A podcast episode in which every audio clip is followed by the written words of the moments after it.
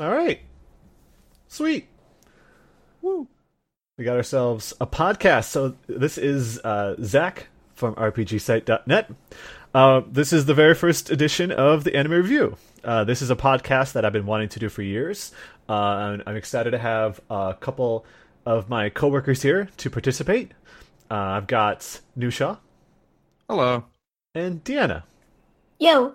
Yo, so yeah, uh, both of you guys, of course, we've been working uh, with each other for a number of months now, but uh, this is something that our, us as a site been trying to do for a while because at some point I actually had started a um, uh, separate site for anime reviews. Uh, uh, that was like a sister site to RPG site, but that didn't go so well because go figure, writing about anime is kind of hard.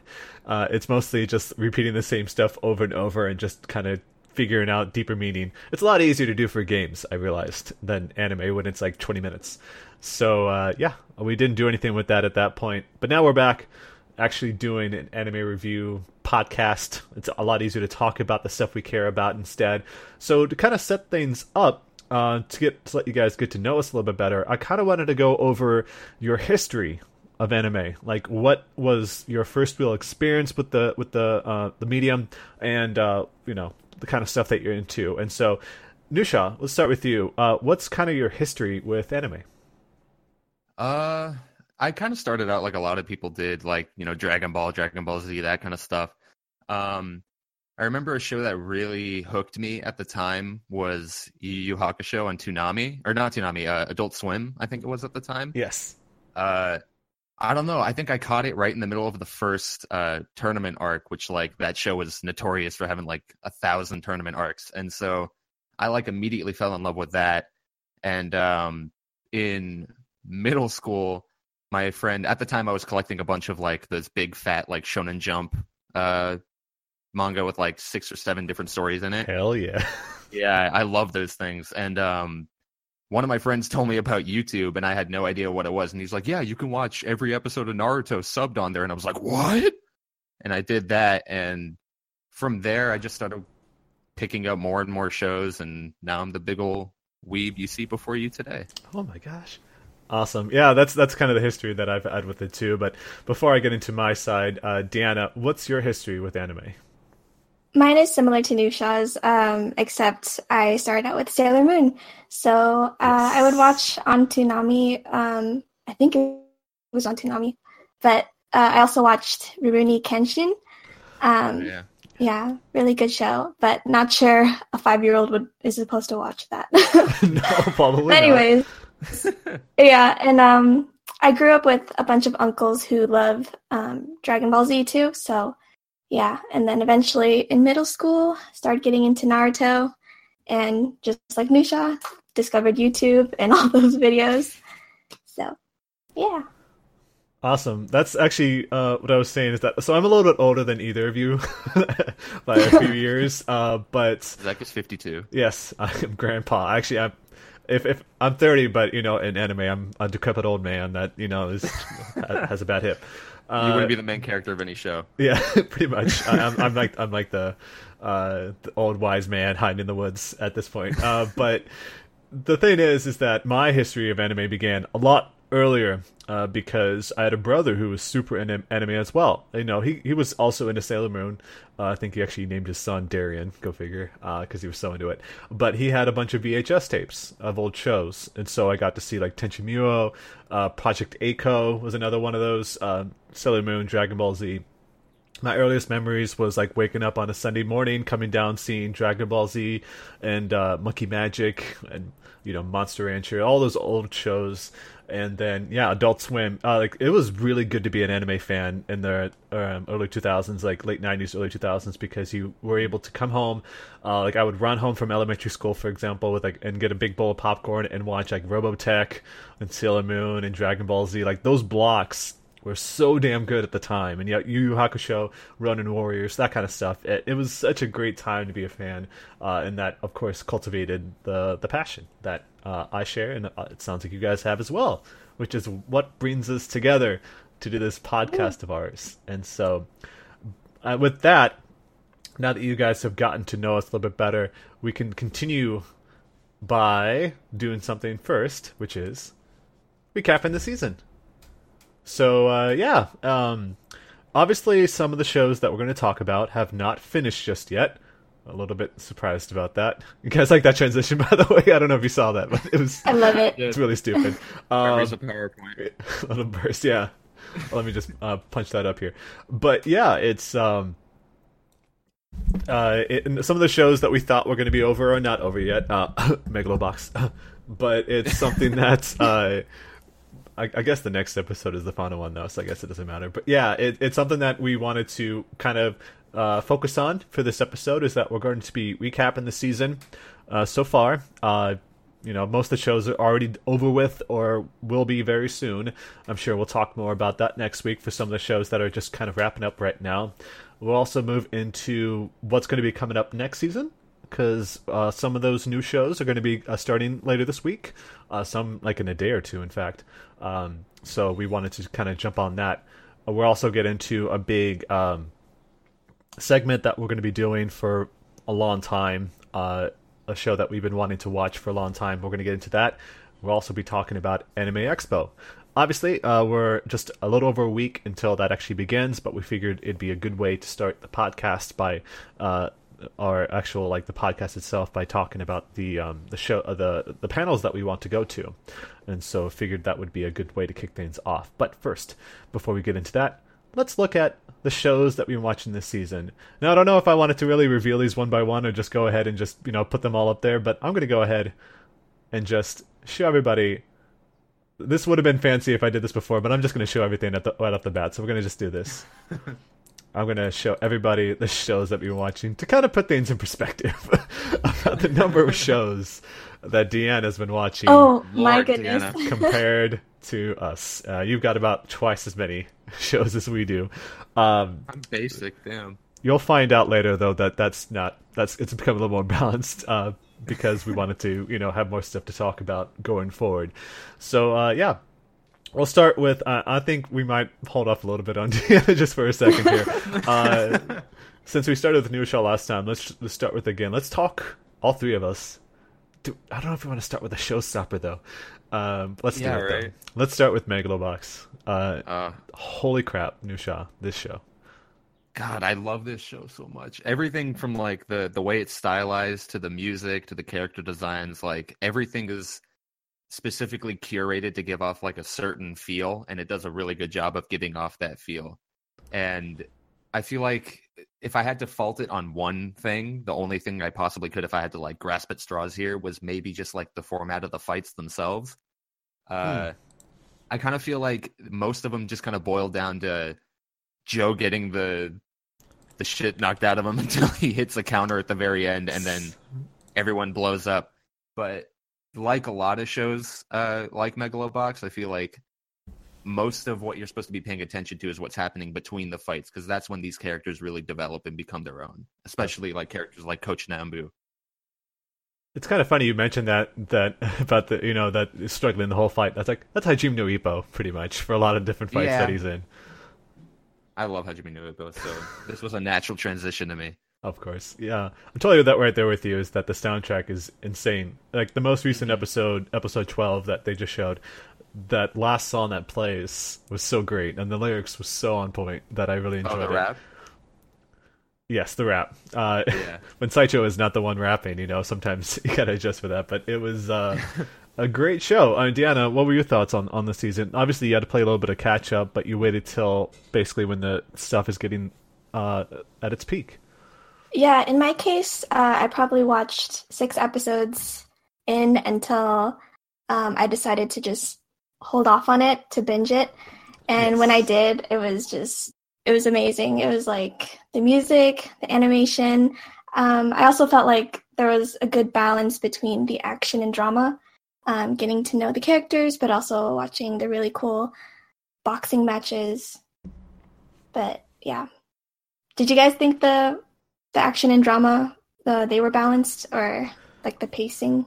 I would say it's definitely at another level than the shows that I'm used to. It, there's a lot more. It's a lot more realistic, or at least it's more like down to earth than a lot of those types of shows tend to be. Because for some reason, I don't know with like Hajime no Ippo, it seems like there's some supernatural stuff going on sometimes with the way they act. uh, even if a lot of it can be boiled down to, you know, you were talking before about how there was like that one boxer that everyone thought had like really long reach, but it turns out he just loosened uh, the bandages around his glove so that Yeah. it looked like it was happening that way. So Yeah. uh, that's, I mean, that and this show feels way more, uh, you know, here and now, which I appreciated, um, and something that is very plausible. Uh, the idea, though, that there would be like this huge sporting event like boxing that would become mainstream and everyone would be super obsessed over it.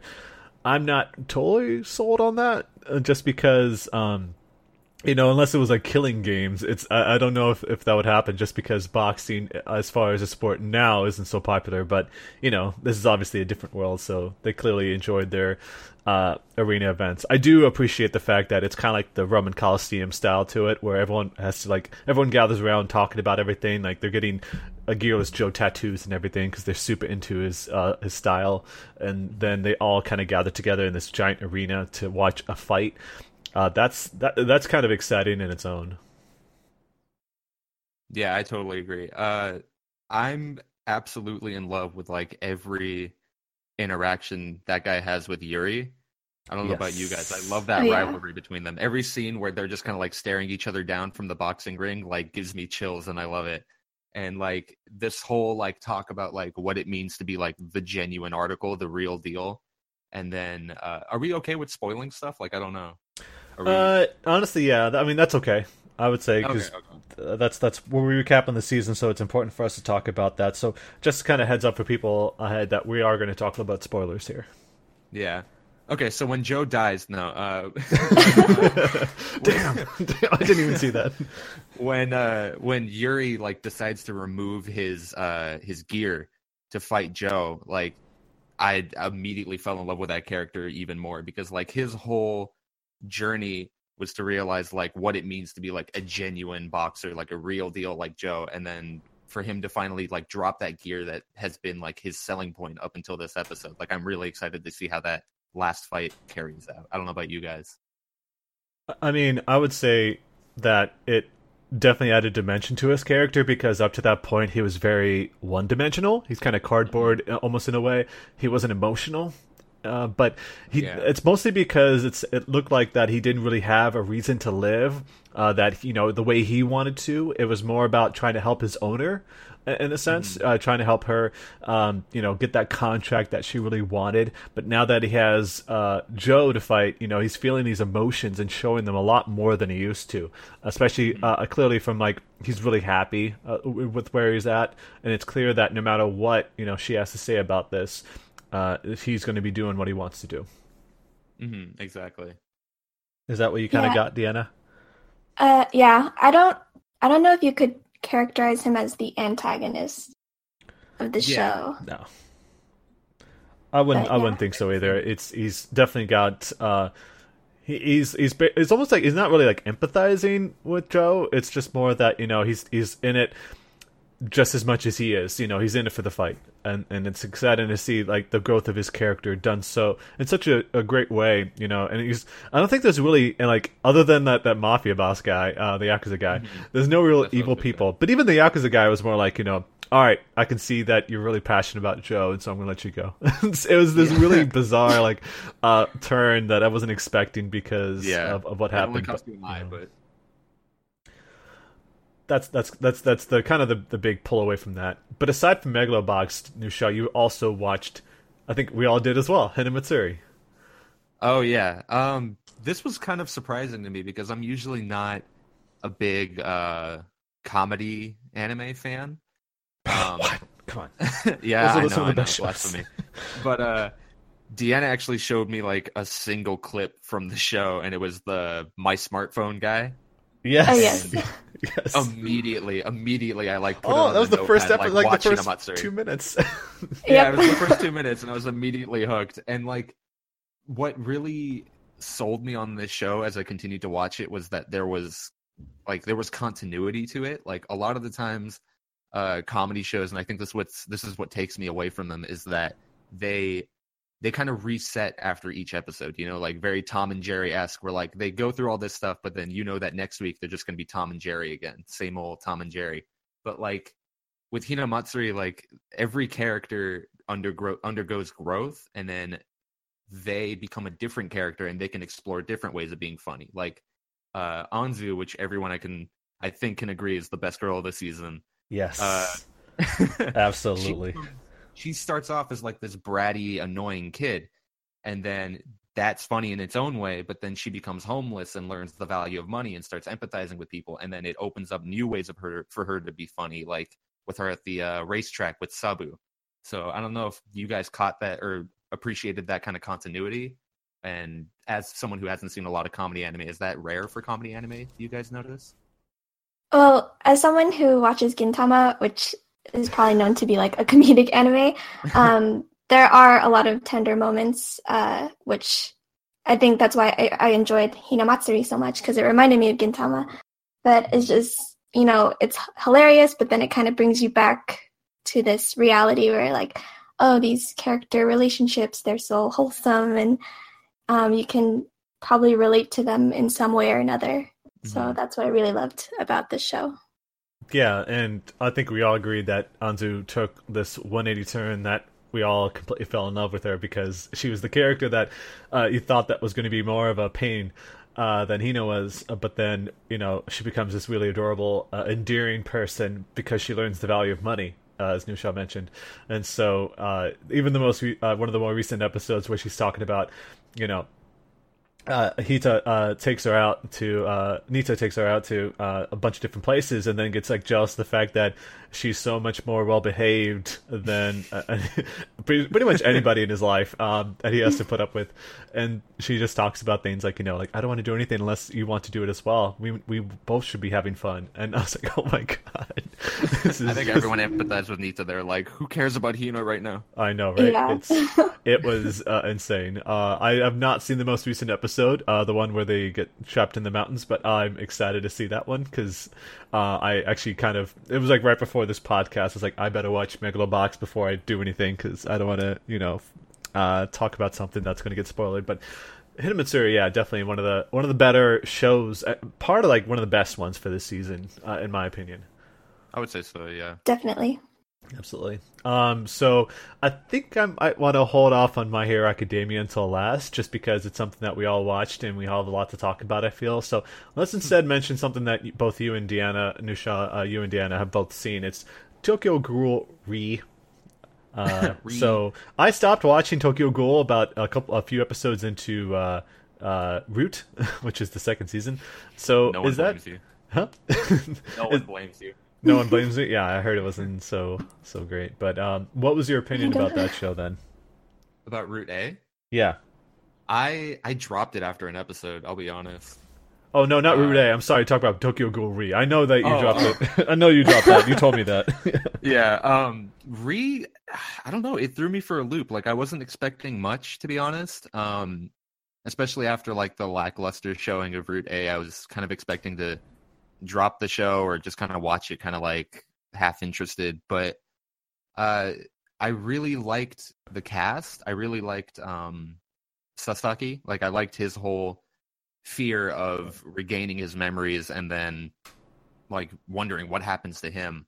Uh I feel like something the show kind of suffers from is or Ghoul in general kind of suffers from is there's so many characters sometimes and I feel like just like whiplash like every character comes across the screen and we're supposed to remember who they are and what their backstory is and that's kind of one of the show's strengths but also its weaknesses. I don't know, Deanna, do you feel the same way? Like Well, part of the reason for that is because the pacing is so quick. Like they're covering so many chapters in one episode, so you don't have enough time to get to know these characters. mhm. Um, but yeah, it's just I with R E re. Um, I don't know how you, how you want to pronounce it, but um, they. Oh, what was I gonna say? oh yeah, they they are they are staying um pretty much in canon with the manga um, compared to Root A. Mm-hmm. Um, but still, the pacing is pretty quick and it's alarming sometimes because it's like, wait, who is that person? Yeah. Um, Zack, again, you, you, are you gonna watch this show? Like, do you care if I spoil something at the very Uh, end? Uh, probably not. Honestly, it's too far ahead. It's, it's like that thing where like uh, I really get into a show, but then when there's new seasons of them being added on before I caught up even in the first season, I kind of give up. My Hero Academia is the Mhm. exception, of course, but uh, go ahead. I mean, honestly, unless it's uh, something too drastic, then you go ahead and talk about what you want to talk about. Okay. Um, Shirazu's death, like, oh yeah, floored me. Like, I was distraught. Uh, that was like the character that I don't know. I think everyone was supposed to like fall in love with, and he was in the middle of so many like arcs of his. Like, he was uh developing relationships with like his teammates, especially um Urie. Uh, he was learning how to become like a better leader. He was uh, dealing with like the PTSD of killing a ghoul, and like he was beginning to empathize with them, which is really rare for characters in this series. And then all of that just gets like cut off in the middle in the blink of an eye, and it like he didn't even get like last words. He like lost his vision, his hearing, and it was just this like this traumatizing death. And I like it. It's cool because I know that means Urie is going to have like a crazy amount of development later, seeing this happen to his friend and seeing how like the CCG dealt with it. But like, I don't know. I feel robbed of a great character, and I guess that's the point. That's like what a good death does, I guess. yeah. It for me, it definitely felt more emotional when I read it in the manga. Mhm. Um, but yeah, it's it's really that scene still when it was animated. I think that's what kind of drew me to Tokyo Ghoul in the first place was because of how crazy the first season was. Because you know, like when he's being tortured, like that stuff was crazy to look at, and you don't really see it too often. Where it's like someone's going through that much pain and that much uh, torture, I guess, uh, that it starts to really affect their psyche to a very deep psychological level. I think that's why second the second season, uh, Root A was kind of difficult to watch because then he's just like a cold-hearted guy, and I'm like, "Oh, okay, there's too many Yeah. of those in anime. I don't need another one of those. I need something that's a little more, you know, captivating than that. But um, it sounds like I should probably get to g- get around to watching that or reading the manga. I guess in Deanna's case, if it's more effective yeah. than uh, than the anime was. But you know, uh, that's that's something that uh, I should probably get to when I come to it. So now that we've done with new shows lined up, you only had four shows, but yeah. uh, this- which, like I said, it's going to change a little bit here. Um, Yep. Let's talk. You and Deanna, you and me. Uh, let's talk about Cardcaptor. Uh, so yeah, um, Yes, this show gave me so many cavities from all the sweet moments. so yeah, I mean that's that's actually kind of the feeling I had because uh, you and me both, um, uh, if I'm not mistaken, is that you- you also grew up watching Cardcaptor, right? yes, yep. So t- tell me a little bit about like your history with Cardcaptor and your feelings going into the show and your your overall reaction to it. Well, with Cardcaptor Sakura, um, I watched it in middle school, I think, on YouTube. So I I don't remember if I watched like the episodes in order because uh, it just was like scattered all Yeah. throughout YouTube. But um, I just remember listening to the opening, the "Catch Catch Me Catch You" song. Oh, that's very yeah, Um, that's one of the best songs. yeah, it was That like, and, the iconic. yes. Yeah. And just seeing um, Sakura becoming this heroine who just does everything on her own without really like depending on a guy to, to save her in the same fashion as Sailor Moon. Um, it's it's inspired me in a lot of ways.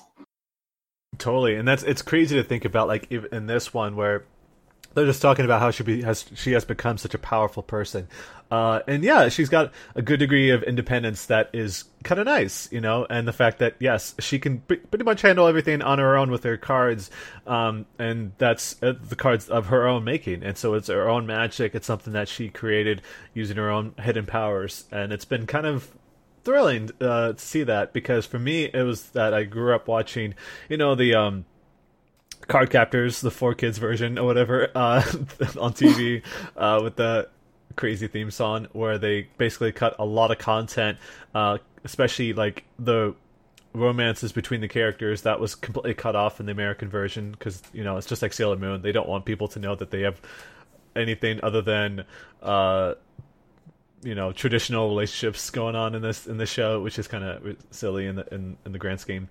Uh, but then, yes, uh, after doing that, I actually went back a couple years ago, and I had um, actually it's been like a few years now. I watched all seventy plus episodes of the original Cardcaptor. and then so going into this, you also got to see the premiere of Clear Card uh, last the prologue. right? Yes. Yes. What was your reaction when you saw that? It was it was definitely really cute. Um, just being a part of the audience where everyone was going like, "ah" and all that stuff. It was just great that you could share that moment with everyone. Um, I, it was kind of hard to see the subtitles because I was sitting towards the back, but oh. even without like reading it, I could just uh, get into the mood and seeing Sakura and Shaoran reuniting and just being freaking cute together. that was like yeah, when Sharon shows up, you're like, oh, and then he said it. It's like it's it's that type of thing, you know. They've got like this very adorable teenager, not even teenager, like middle, like, like just entering yeah, middle school pre-teen. relationship, preteen. Like it's gonna it's gonna be shocking if this lasts forever, but it looks like it will because they've got this very strong connection with each other in many ways. Um, definitely, yeah, I definitely felt the mood in that in that auditorium when people were just saying just seeing what was going on on screen and just seeing the return of those characters. A lot of them like voiced by the same people that were original. The original voices uh, still sounding exactly the same, which is kind of crazy when that show came out like 20 years ago. Um, right. But it's it was great. They did they did a really good service to that to that series because uh, it had a new director and everything. Yet he was still able to you know capture a lot of the same feelings that people had watching the original. You know, it's crazy to think that that still holds up pretty well. Um, and what was your overall feelings with how they handled Clear Card then? Clear Card, I feel like, I mean, I enjoyed most of the episodes, although some of them definitely felt like filler episodes. Yeah. Um, we were like when we were talking with like uh, each episode every week, we kind of felt like the questions that we had weren't answered. Um, it just kind of like who's under that hood and all that stuff. They really then, drag that stuff out, yeah. Yeah, and then the ending, of course, like, oh, so it was Akiho. But then it still felt underwhelming, like there's still a lot more that needs to be resolved. Exactly. I mean, we all kind of guessed it several episodes ago. Uh, like almost immediately, it's like I know who that person is. Y- yeah, uh, we know. And so, like the fact that they're trying to still kind of play it as a mystery, even if yeah. it may have been like intentionally, like they know the audience knows, but still, let's just play it up a little bit was kind of a little much, and then there were definitely episodes that felt really rushed.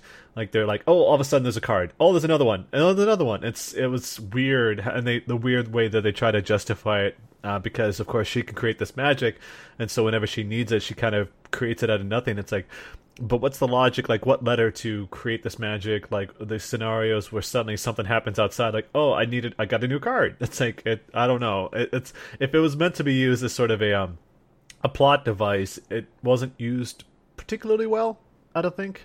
But overall, uh, I'm I, I yeah, it's I got I got di- diabetes from the show because it was so sweet. uh, and it's going to be a bummer because it sounds like they'll bring it back, but as you said before, they're not. They have to catch up to the manga. Yeah. So it's going to be quite a while before that happens. But for the mean, for the most part, you know, and also weird, twenty-two episodes. Kind of an odd number to have, but you know, I guess because they just had premiered the manga earlier that year, last year, and then all of a sudden have the show, it was kind of a, a weird situation anyway. Like that's a lot of work to do on something they have so little material with, but I guess we'll uh, see what they can do with that. Uh, now you've been watching this. Sh- I'm surprised you're still watching this show because I thought that everyone had dropped it. Uh, Golden Kamui, Kamui, Kamui. Uh, how do you pronounce it? Kamui. Okay. Yeah, so yeah, the first few episodes, um, animation and the CGI bears like kind of threw everyone for a loop. But it definitely got better, especially the facial expressions. Like Nisha, I know you were kind of a, upset that the the facial expressions weren't as accurate as the the manga.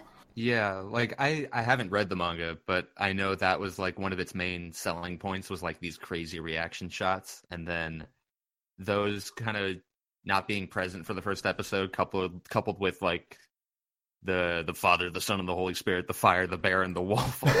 yeah. Like, I was like, ah, maybe I'll just pick up the manga at a later date. much.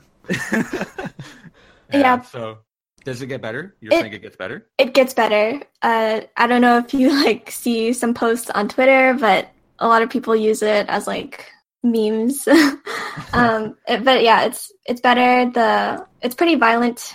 The show, um, and I mean, despite that, like there are still some very comedic moments that are kind of like, oh, oh, this is so nice to like just you know take away from the the violence. But yeah, The toning is like really weird for me. Like it's supposed to be funny, but then it's about them like finding these criminals and skinning them alive, and I'm like, oh, okay, what? I didn't know that was the context. Okay, you, did Yeah. you not watch it? Me no, I didn't watch a single episode. I have no Oh, history yeah. with it. There's like a treasure or something. Deanna can probably explain this better than I can, but there's like a treasure and like a bunch of criminals have like a map tattooed on them and they have to like find them and then like skin these guys for the pieces of the map. It's like Prison Break, but way better. that's, that's that's crazy. So yeah, it's like moments like those where someone's getting like stabbed to death or something, but then the next moment you have like two grown men admiring a flower that's growing in the snow. so yeah. So you know, it's it's all about artistic senses. You know, it's like you know, oh my gosh. But yeah, what what I really appreciate about this show too is that it um, focuses on the Ainu tribe, which um, you know it's it's a it's a real a real group that um, has been what is it like a minority of Japanese people. Um, so yeah, I think the historical context is really great to learn about too. Yeah, it. I mean, I like the style, like you said. I've I've definitely seen the the memes, uh, especially the faces, as you said. Yeah. Uh, that Mhm. really add to the experience. But that's that's it's it is kind of a weird to have like this really like a just a juxtaposition. Ah, it's it's like this contrast. That's a better word to say than juxtaposition you because I can't for say an it. easier word. This contrast between like the the lighthearted moments, but you kind of need that because if it's all the same thing over and over, that's why like I can't get into some types of shows because it's like if it's always serious, they take themselves way too seriously, and then I stop caring about it because they are trying too hard. Uh, it sounds like at least in this case that even if the first few episodes may have not been you know on on note, which is a shame because that's you know the whole impression right there that people would have. Um, at least it gets better, and that's good to hear. hmm Yeah, and the the last episode is gonna be out tomorrow, so we'll see how it ends. Yes. Same with Megalobox. We have to find out next week for that one. uh, and so also you've got Kakuriyo, Bed and Breakfast for Spirits. What's that? I actually Yes. never heard of that at all. So I guess you could categorize this as shojo, but I believe it's based off of a light novel. Um, so basically, there's a female protagonist who uh, kind of gets spirited away to this other realm where there are ayakashi or yokai, uh, and basically, uh, her grandfather made a promise to the this ogre guy who owns an inn. I know this sounds kind of like what the heck, but um, basically, her grandfather promised the ogre that she would marry him, but of course, she was like, "Oh, I'm not going to do that. Um, I want to work off my grandfather's debt." So um, now she's just cooking food for that inn in that yokai realm. Um, and yeah, it's just it's like a mix of a cooking food genre kind of anime with some shoujo. I actually think I might have seen images from this. It was just it's very food heavy. Is that is that the type of thing? yeah, although the animation quality isn't that great. Oh. So Okay, maybe it's something else because I remember people Yeah. showing stuff that it was like a level of like food wars and stuff like that. So maybe not. but yeah, it's. I mean, I still enjoy it. I'm a sucker for shojo, but you know, I kind of wish that the animation quality was better. yeah, Like it would, it would get better treatment.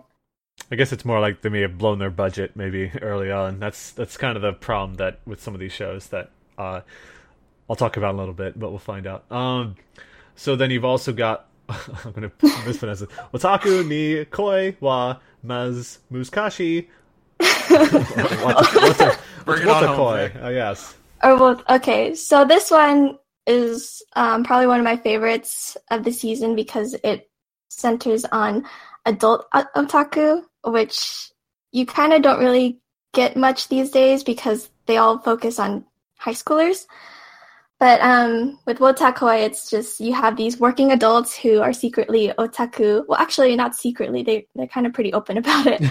but they'll they'll be playing like video games and manga and like kind of living up to these stereotypes, but in a comedic way. Um, and I was kind of surprised that they showed like them playing the Nintendo Switch because I'm like, oh, that only came out last year. So when did this get into go into production? That's pretty awesome. Really, yeah, it's really fun, and especially like like weebs like us, we it's you get a lot of references, and it's kind of like, oh, you know, even as adults, we can still geek out, have fun. That's exactly what I want from a show. I need to look this up. That sounds awesome. Yes, yes. Yeah, I Like wasn't super interested at first, but like learning what it was about, I think I saw like a video a couple days ago. It seemed actually like it had potential to be really kind of sweet, and I kind of want to check that out now. hmm Very wholesome. Um, some, it's kind of uh, focused on romance too, but I mean, when you have otaku, it's and plus the title, like "Love is hard for an otaku." um, of course, they're gonna Yeah. make fun of that. yeah, that's it's it's a, it's an easy thing for people in Japan to make fun of. I think that's that's part Yeah. of, part of the reason. Yep. People can relate also as well. Uh, and so actually, uh, there's a, there's another one here that I'm also to probably butcher. Rakuhodo Yatsuyo Fiori. So I think that anime is the one that you probably saw screenshots of with the the really good quality food. oh yes, Um, yes, you're right. Okay, I know. Yes. So basically, there's four ikemen or handsome guys who run this uh, tea shop, and they basically just uh, work with customers who have like kind of like a backstory, and like and like they um they cook food and kind of weave you know that kind of episode format there's a customer who comes in there's a problem and then they kind of cook food to make them remember like tender moments of the past Oh, that they yes. forgot you know yeah. so kind of like that um but this show i was kind of surprised that i enjoyed it a lot because um there's a lot of comedy too and it's you know even though there's like four bishonen as the main cast like i think anyone could en- can enjoy the show yeah, I think um, that especially for the food Exactly, like the animation quality and all, definitely the characters themselves and the facial expressions. I'm going through some images right now, and yeah, it's it's definitely a Bishonen, but yeah, it's uh, it's it's got a good quality to it for sure from the the video that I'm watching right now. So I totally get what you're saying on that. It Yeah. also makes me super hungry because there's a lot of pictures of sushi, and I would could really kill for some sushi right now. So. So that's we we got a few more, uh, actually a couple more. I think, thankfully, uh, it's just a lot of shows, but you know this is how we're going to get into this here. Um, let's talk about Darling in the Franxx. Now, this is something that uh, I am kind of ashamed that I didn't watch more of uh, because this is Studio Trigger, who I've got a lot of appreciation for. Probably one of my, if not my favorite studio. Um, but I kind of fell off, and I know Nushaw, you did too. You fell off the train with Darling in the Franxx after so many episodes. I don't know if it's because the pacing was weird and that I just had kind of lost my motivation to really stick with it compared to the other shows that were just keeping all my attention. But Deanna, you stuck with it though. uh so Maybe. I initially I I also dropped it, but then after you know hearing all the discussion um, surrounding it, I was kind of like, okay, let's give this another go. Um, and so uh, yeah, I'm keeping up now, and I can definitely say that it gets more weirder. it does, and apparently there's a big reveal, like a big a, uh, a scene that happens um, that people have been waiting for like a dozen episodes for someone to say like it's this thing like you know we're sick and tired of your shit. Okay, that's the kind of thing that it looked like happened. Um, for the main protagonist, who basically was very selfish in every decision that he made, and everyone else is like, you know what, we're sick and tired of cleaning up your mess. You know, uh, we're just kind of hanging out here, uh, and we have to kind of go along with the ride, and we're sick and tired of it. And I think that that was important to be said because that's kind of the feeling I got for a bit there. It's like, okay, now that he's in the right, it's um, and you know he was treated differently than everybody else. Now that he can associate himself with everybody, It's going to his head. That's what it sounded like. Yeah, like I'm pretty sure everyone's watching the show for Zero Two. Yes, But, that's, that's um, kind of it, right? yeah, because Hero is your typical like bland, boring yeah. male character. Kind of to be honest, name didn't give it away. Yeah, but yeah, it's just some episodes you can you can tell that Trigger um, did most of the direct direction, um, but A one I just ugh. That's right. Like- A1 Pictures helped on this. Oh, I Yeah. about So I don't know. I feel like if you guys are curious, um, and plus just to see more Trigger animation, then yeah, watch it. But it the story definitely gets a bit convoluted. That's. I mean, that's that's the kind of thing that was kind of difficult to follow. But Nushaw, like you, you had fallen off on it as well. Is there a particular reason why you did that? I I fell off like I don't know episode twelve or thirteen. Yeah. and I tried to pick up a couple more episodes, and it seemed like they just kept adding more and more and more without really delving into what they had already set up. And it just it just kind of reached like critical mass for me. And at one point, I was just like, I don't know, I'm not really caring too much about these characters anymore. I, I feel like I'll go back and finish it at one point, but just I don't have that drive to watch it every week like I do the four shows that are like listed under my name. You know. So that's that's that's the kind of feeling that I had. It's just that everything else had more dimension to it, or at least went back and delved into the characters more. In this case, it was kind of tricky, but the fact that it does get better does make me want to go back and watch it more. So you know, maybe if I have some time. With all the different shows that I plan on watching this season, uh, this upcoming season, uh, I would love to uh, check that out and you know chat with you about that some more, Deanna, when we get the chance. Yeah, yeah. So hopefully we'll find out.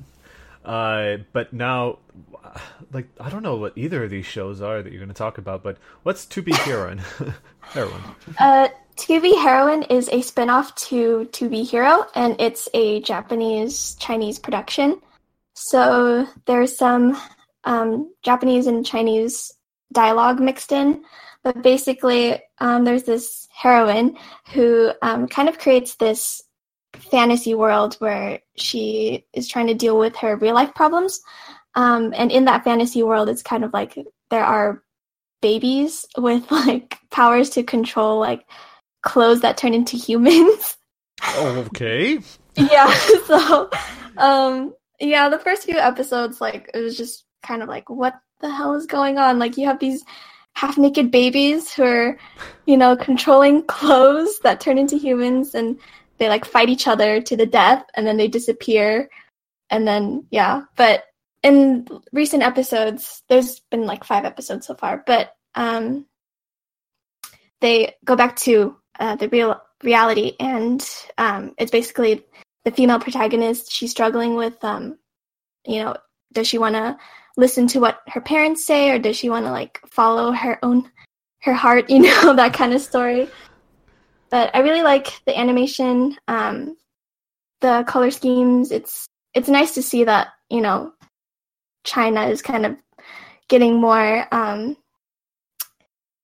what is it, exposure i guess to not exposure, but like working with anime that is being streamed to um, Western audiences. Yeah, I, know that. Oh, is it like they added it to Crunchyroll not too long ago? Like maybe in the like past month or two, after it was not pretty much shown anywhere uh, that was legally accessible, and so uh, now that it's on there, it's definitely a lot easier to watch that. But it looks it looks pretty neat. I like. I definitely like. I know what you're talking about as far as the art style to it. So, um, I probably want to. I probably will watch that. Actually, it looks pretty good. I like. I like the look of it. So, okay. Yeah, for the international release, um, I heard that they cut down a lot of scenes, so it kind of felt more rushed, Oh, um, and that it doesn't um, kind of it kind of cuts away from the the hard work that people put into those into those animation scenes.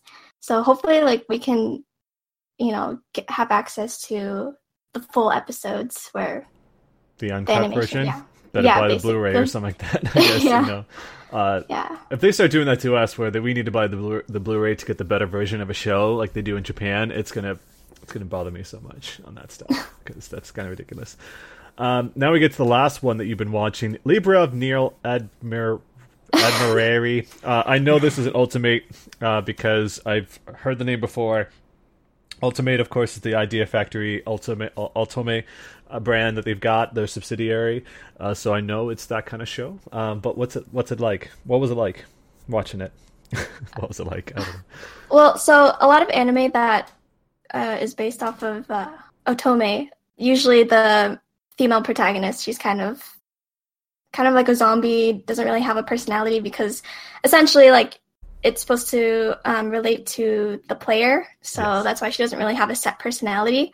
But for this show, it was really enjoyable. Um, Kuze, the protagonist, she has a lot of agency, um, and it's not the show. It's not too focused on romance, which I can kind of appreciate because there's a real story going on with the, you know, them trying to capture criminals with these tomes that are cursed.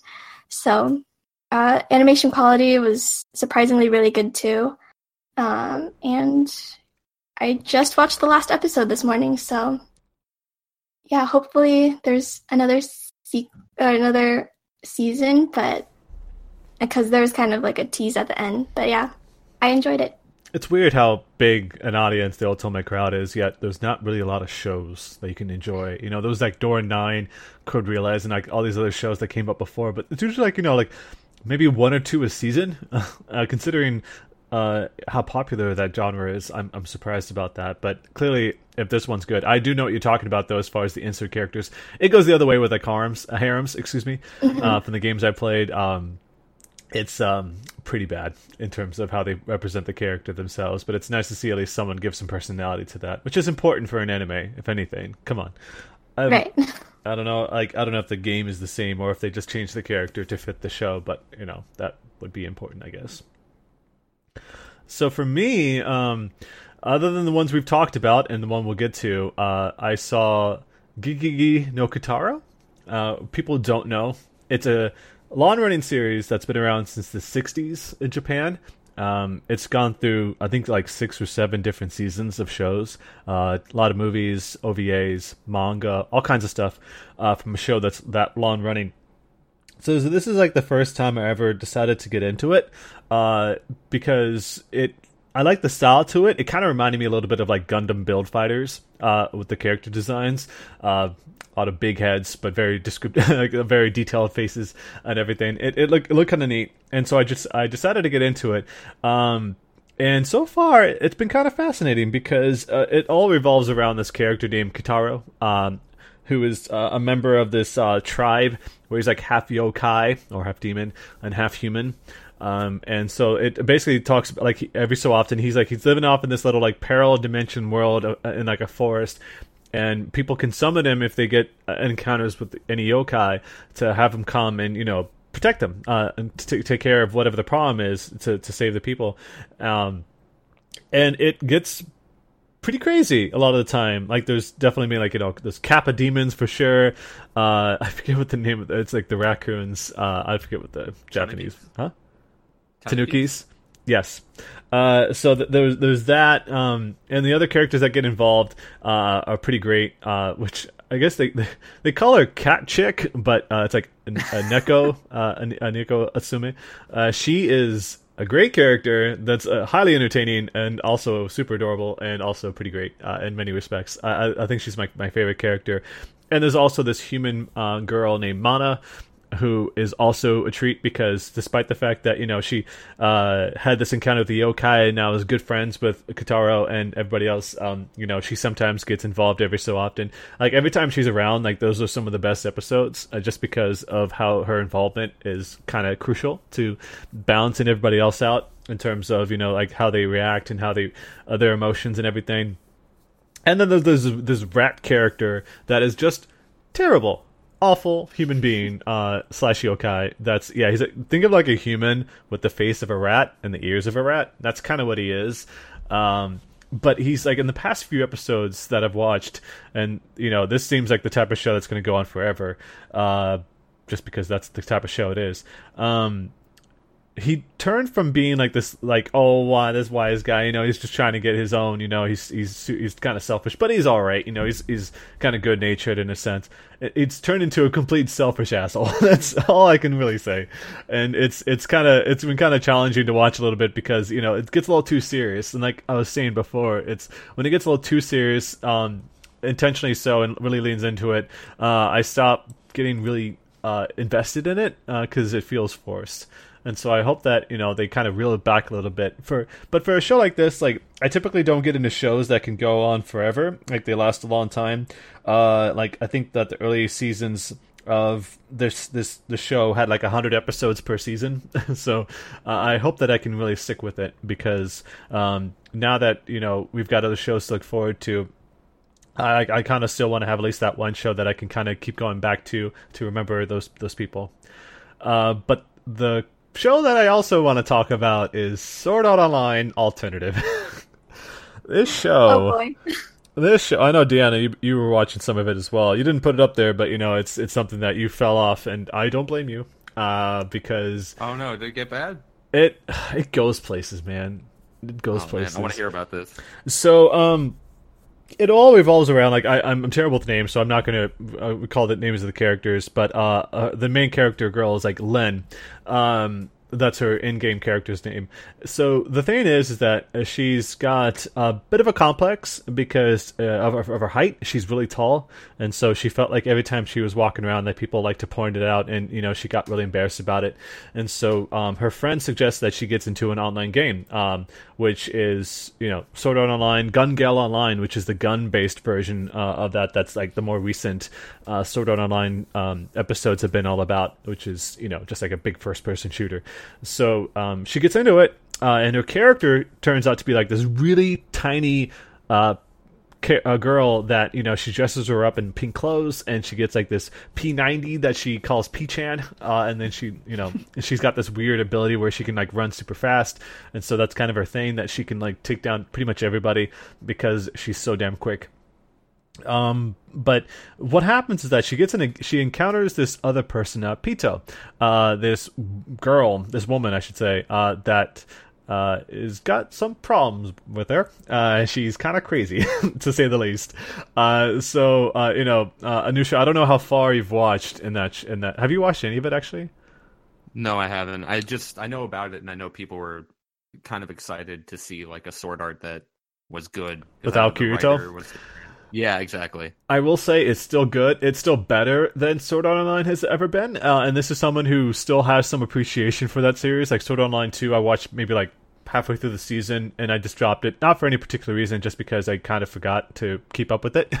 um, mm-hmm. But uh, this is a lot better just because, yes, it's all original characters. Nobody from the past series ever makes an appearance, at least so far. But the problem is that at some point, uh, one of the characters that she joins a tournament with, M, who's like this big hulking guy that has like this gigantic shield that he can drop uh, in front of him to protect himself from any oncoming fire.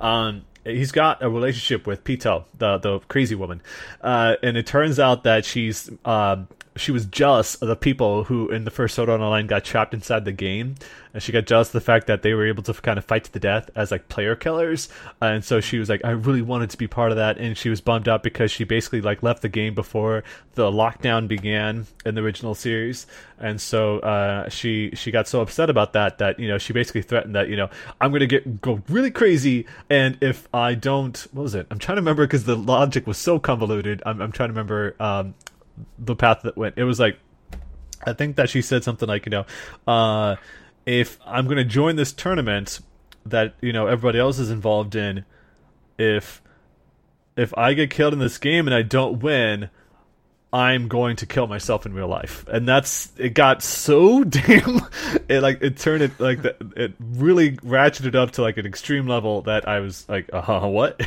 Um, because it came out of nowhere. It's like this really extreme character personality that was just. It, it kind of felt a little bit like early on, her character was kind of like you know like she like she loves this game, she plays a ton of it, but you know she's also kind of like a a, a senpai to Len's character, you know teaching her all these different things uh, about how the game works. Um, but you know when uh, when it came to this point, uh, so M, who's like this other guy that uh, is close to uh, Pito uh, in, in real life, he comes and visits Lynn's character in real life and tells her that, hey, this is what's going on. She says she's going to kill herself. I care a lot about her. If she kills herself, I'm going to kill myself. And so what we need to do is I need you, Lynn, to kill Pito in the upcoming tournament because she promised if uh, if Lynn killed Pito that they would meet with each other in real life. So this will basically stop this from ever happening. Right then and there, I would have said, "Hell no! I'm pulling out. I am not getting involved in any of your crazy shenanigans. This has got nothing to do with me. I should call the cops." That's the Yeah. That was the that was the reaction I had. But no, she's like, you know what? No, I can't go to the cops. I'm to help her. I'm just like. Sounds like a really forced way to add stakes. I don't know. I it, it is, you know, and obviously, you know, people go through these these types of mental traumas, but you know, this is like we're talking about like this. This is to, to a cartoonish degree of you know like, wha- the way a character would normally act. It's like clearly this person's d- disturbed. Um, uh, has some mental health issues. We should really get her the help that she needs to, you know, work through these problems. Um, but in this case, it was more like, no, we can do it ourselves, and it just it it it, it, it kind of threw everything through a loop. From that from that point on, I stopped caring so much about the story and the characters. Uh, and it's a bit of a shame because the real life personalities are kind of fascinating with the way that they act. Like there's like so she's got the main character who's got like a, a hype uh, complex, but then you've got like this other group of girls that are part of this uh, gymnastics group that are are very short and they're you know have complexes about that as well. So they make characters that are super tall and big and burly to kind of counteract that. So it's it's like th- there's really interesting contrast once again using that word contrast that I, I I kind of enjoyed that you don't get that from like uh you know the original Sword Art Online where it's like Kirito is like I was too good looking. I could not bear being so good looking that I was like I got to change my character for like half an episode. And then all of a sudden you know he's got all the girls on him. It's like was it really such a bad thing for you? I don't know. Uh super I'm a jock. good gamer and I'm socially awkward, but every girl wants me, and it's Yeah. like, ah, okay. It's, I I feel for you maybe I don't know all these wow, girls I are empathize with that. yeah, I'm going to try to find my connection with this person. Uh, it's it, it, it's not so great uh, in that regard. There's some definitely some really good characters in the original Sword Art Online that I liked, um, but that that part of it was always like you know roll your eyes, whatever. Kirito, I think is probably one of the weakest characters. Um, in anime, so I, I just I didn't really care so much, uh, just because he's so overpowered that it's ridiculous. Uh, so it didn't matter to me. It was just funny because this fall a new Sword Art Online series premieres, and so it's going to be kind of a uh, a bit of a whiplash going from this to that. Um, but we'll see what what happens, I guess. So uh, that's that's kind of been my experience with that. So we've talked about all those shows. I, I, as you can see, I've also watched Megalobox, Cardcaptor, uh, Hinamatsuri, which loved. Uh, let's talk about My Hero Academia. I want Plus Ultra. yes, United States of Smash. Uh, it's so freaking good. insane. Uh, I've not watched the most recent episode, uh, so let's let's maybe not talk about that particular episode. Oh, dude, everyone's dead. Oh, damn. what have I missed? You want to talk about pacing? I didn't know anyone was dead. All right, uh, Nushaw, tell me about your feelings on My Hero Academia. Uh, all good. I love this show. I love this manga. I love everything about this series. Um, I I think I I think when you were talking about season three, Zack, you were like, "Oh, I kind of want to get into it." I was like, "Season two has the two best arcs the entire you know series has to offer." Yes. and season three seeing it like animated and with the amazing music and voice acting and everything completely convinced me that i was wrong on that front um and i feel like the show the anime does what a good adaptation's supposed to do and it it takes the source material and just adds so much to it and these past like couple episodes are the the perfect example of that like you see because of the great world building you know that All Might's like this huge linchpin of this society, and now that he's kind of forced into retirement, it brings up all these questions like, what are the heroes going to do? What are the villains going to do? What's the number two hero going to do now that his main rival's gone? And it just opens the door for so much more. And I don't know. I'm excited for everything this series has to offer. I already know what happens because I read the manga, but I'm excited to see more and more animated. It's a Game of Thrones style. I already read the books. Actually, that doesn't that actually doesn't matter anymore, does it? Um, Deanna, what are your feelings on this series so far? It's a show that I look forward to every week. Um, and with this season, I really I really like that there are more villains, um, more like new characters that have been introduced. I think I saw someone post that the All for One's intro, like Mhm. his when he appears, um, people said that the anime did it a lot better than the manga, just because you can hear the music and see um, the characters' reactions to All for One, Mhm. and that moment was just kind of like, whoa, like this guy's no joke, Yeah. you know? He's yeah, So- that obviously a big creepy, deal. like soundtrack playing as he appears too. Hmm Really like sold it. Really brought it home. you want to salute every time he's on screen, you know, just like, oh my god, he's here. That's, I mean, that's yeah. that's that's definitely been um, the reaction I had, and yeah, like you said, that I had fallen off at about episode ten, and once again, it's just because I got caught up with other things. I actually took like a big break from anime for quite a while, um, because I had so much stuff to do for the site and other stuff that you know I just could motivate myself, which is a big bummer. Uh, but the good news is I came back right at the end of season one, so I was already like full on. This is full hype mode. You know, everything's really exciting because they're trying to wrap up the season. Um, so it was it was already the fact that it was already super excited meant that I was already hooked uh, on what was going on with it because I had already kind of remembered what happened, what came before. Um, but this is when you know they put the budget into everything, so I was able to kind of enjoy it from there. And like you said, s- second season with the tournament and all that was insanely hype. it was insanely good, uh, and all the in- amazing animation that they poured into that budget. And of course, all this, all the different character developments that are going on with here, uh, uh, like what they're going through, their family problems that, that they're dealing with at home, um, was powerful. Um, it was done very well, uh, and it's particularly like I'm, I'm sure, like you said, like they, they treated the source material very well uh, because you can kind of tell that even if it's an anime, there's definitely that graphic novel style to it, uh, or you know manga style to to the way that the, the designs are made that you can still kind of feel that that history. And it's like any good comic book movie you know you still get that sense of this of what what this is based on. And i really appreciated it from that standpoint as well um like i said i haven't seen the most recent episode but boy the way it's going right now it's it's kind of nuts deku's such a good character that i'm, I'm just really He's happy such a about great character. yes So you just you want to root for everything that boy does. that Yes. boy. that, that boy. boy. that boy, boy. That boy. gotta root for that boy um the same with like Joe from like Megalobox. You want to root for him every time that he he's doing something. So it's it's it's the same like this season. Um, in many respects, even if this is like a carryover from last year, like all these different shows have been insanely good to watch, and it's it's uh, from everyone I know that has been talking about this that have been that been watching anime for years and years like we have um, they're saying it's like one of the best that they've seen in a long time. And this is kind of like all these shows that uh, you know people who are watching this on the live stream could see. Uh, of course people listening also on the podcast can tell. There's just so much good stuff to watch this season. So if you haven't seen any of these shows um, we highly recommend checking this out um, for yourself any of these shows for yourself i would say you know i want to actually go around and say like what your top three were real quick uh, just a kind of name for me it's definitely uh, Megalobox number one, My Hero Academia number two. I'm gonna have to say Sword Art Online. No, uh, Hinamatsuri number three. What about you, Deanna? Try to narrow it down to three. I know. and then I have the Um, exact opposite problem. It's like, honestly, oh, honestly, it's the same as yours, Zack. But I would switch my hero with Megalo. So my hero would be one, Megalo two, and then Hinamatsuri three. I completely agree. That's my listing too. So it's Megalobox, Hinamatsuri, My Hero Academia. Yep. Awesome. That's uh, that's the kind of the feeling that I thought we all had was like these three shows. You know, if anything, these three shows you really need to see. And you know, as someone like me who doesn't really get into um, sports anime that much, like I what was it?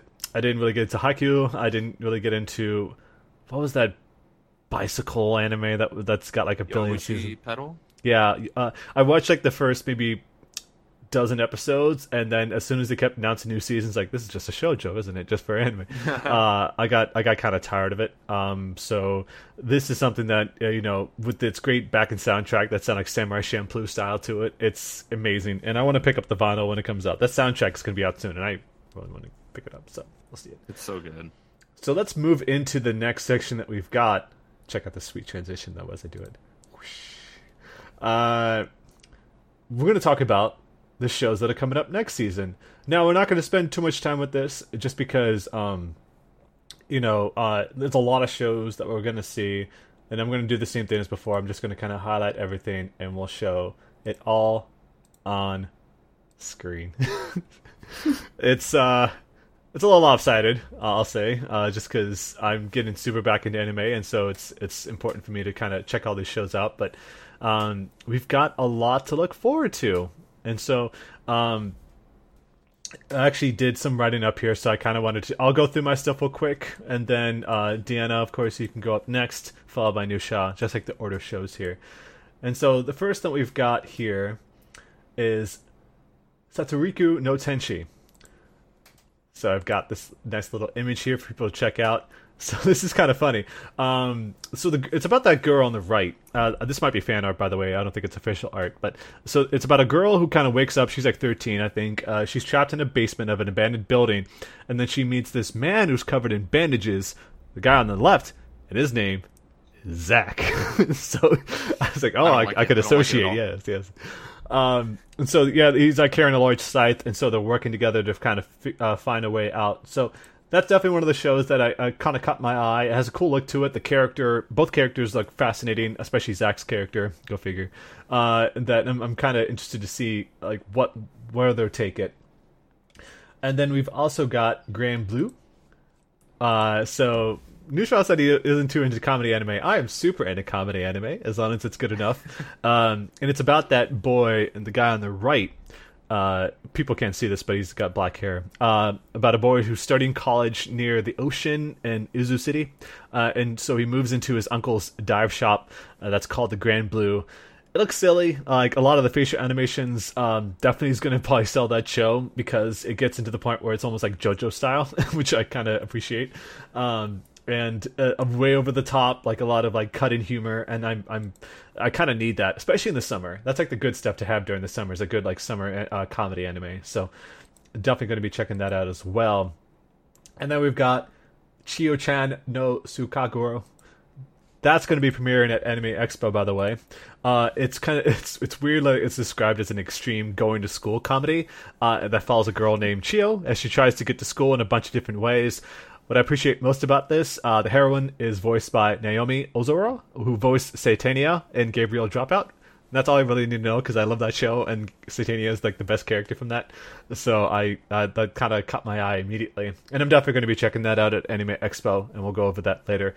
And it's also the same studio that did uh, Squid Girl in uh, Kantai Collection, and so that should make it that it's got some good quality. It's got some weird references in there as well, like in the trailer. There's like this PUBG style to it. Like it's gonna go places, and I can tell already. Uh, and I'm kind of just going through some of those shows that I don't think anybody else has.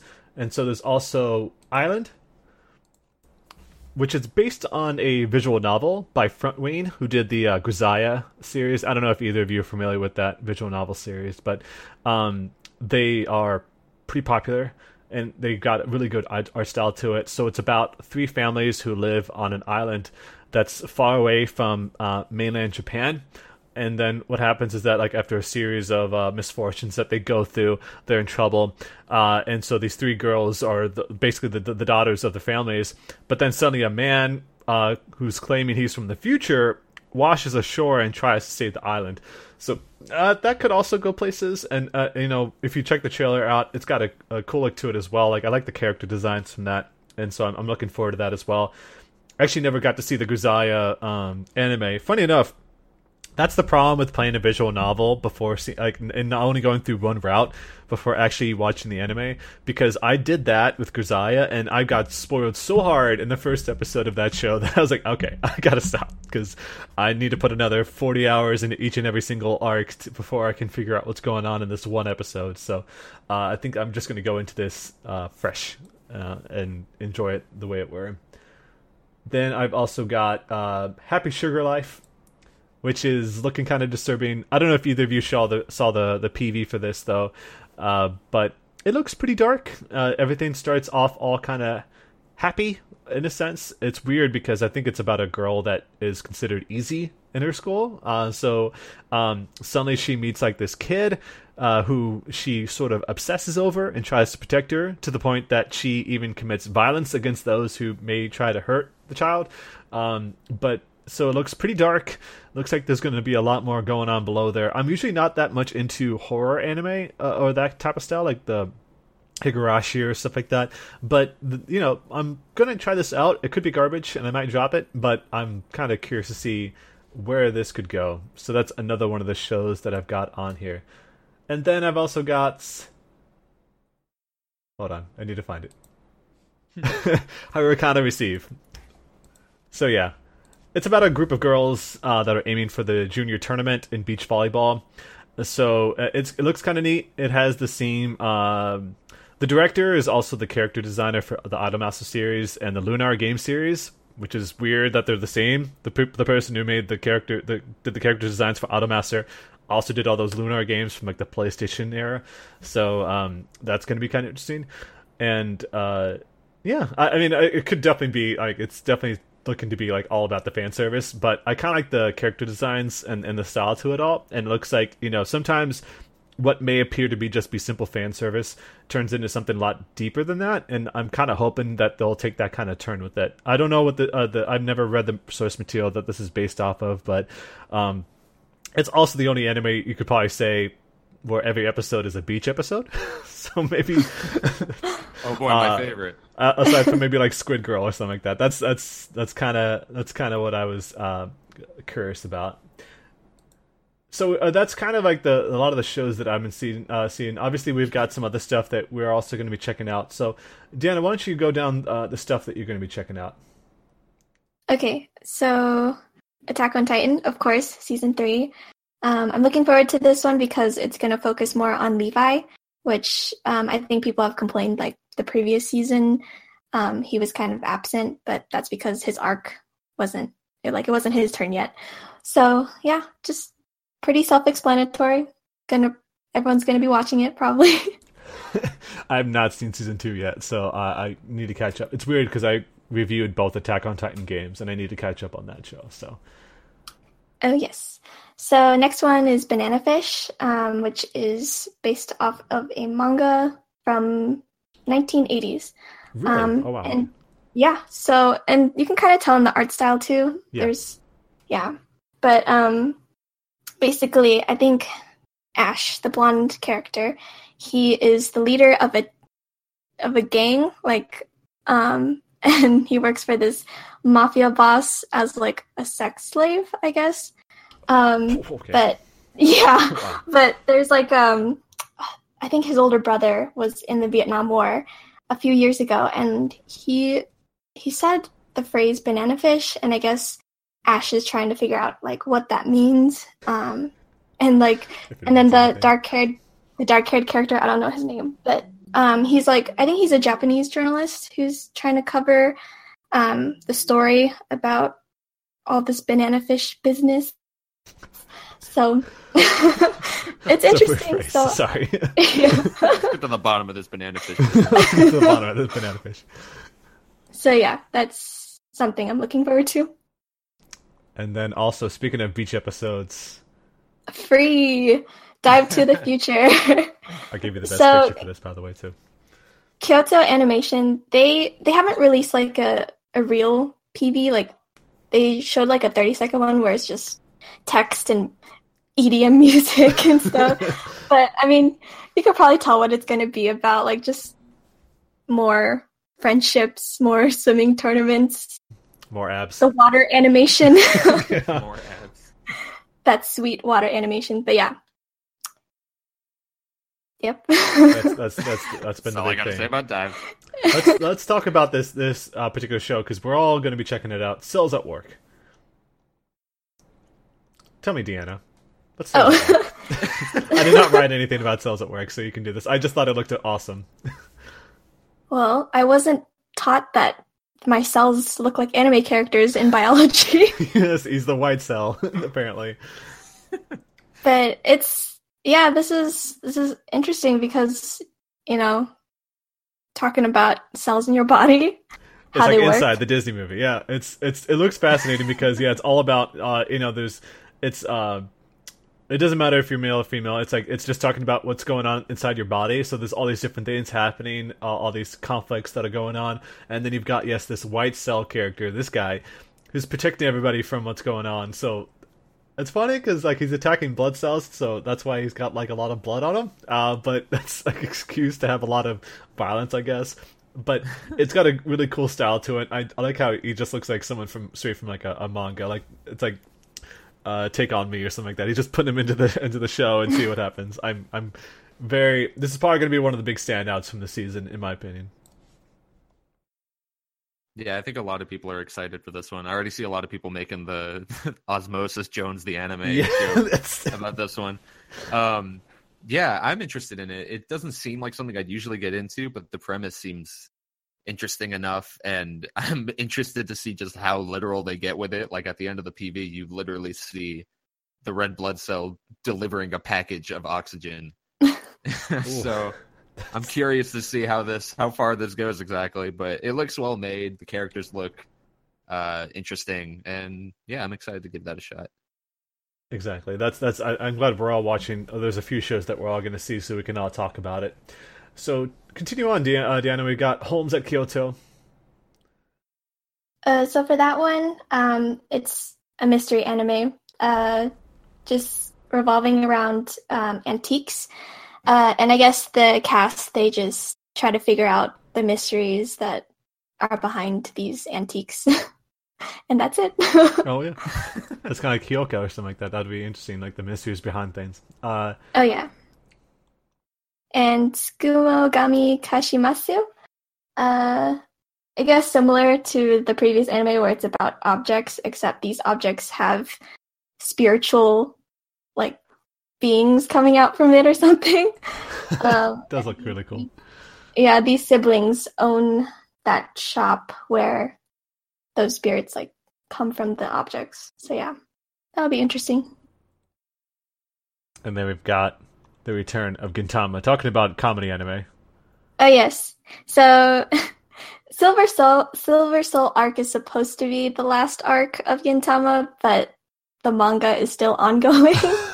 and I don't know if it's the mangaka's like way of kind of parodying um like final arcs for shonen manga, but it's just it keeps on going. And you know, for fans of Gintama, like that's that's a good sign. But still, it's it's enjoyable and it's um one of the more serious arcs. Like these past few arcs have been pretty serious and getting into the main plot and more character driven stories.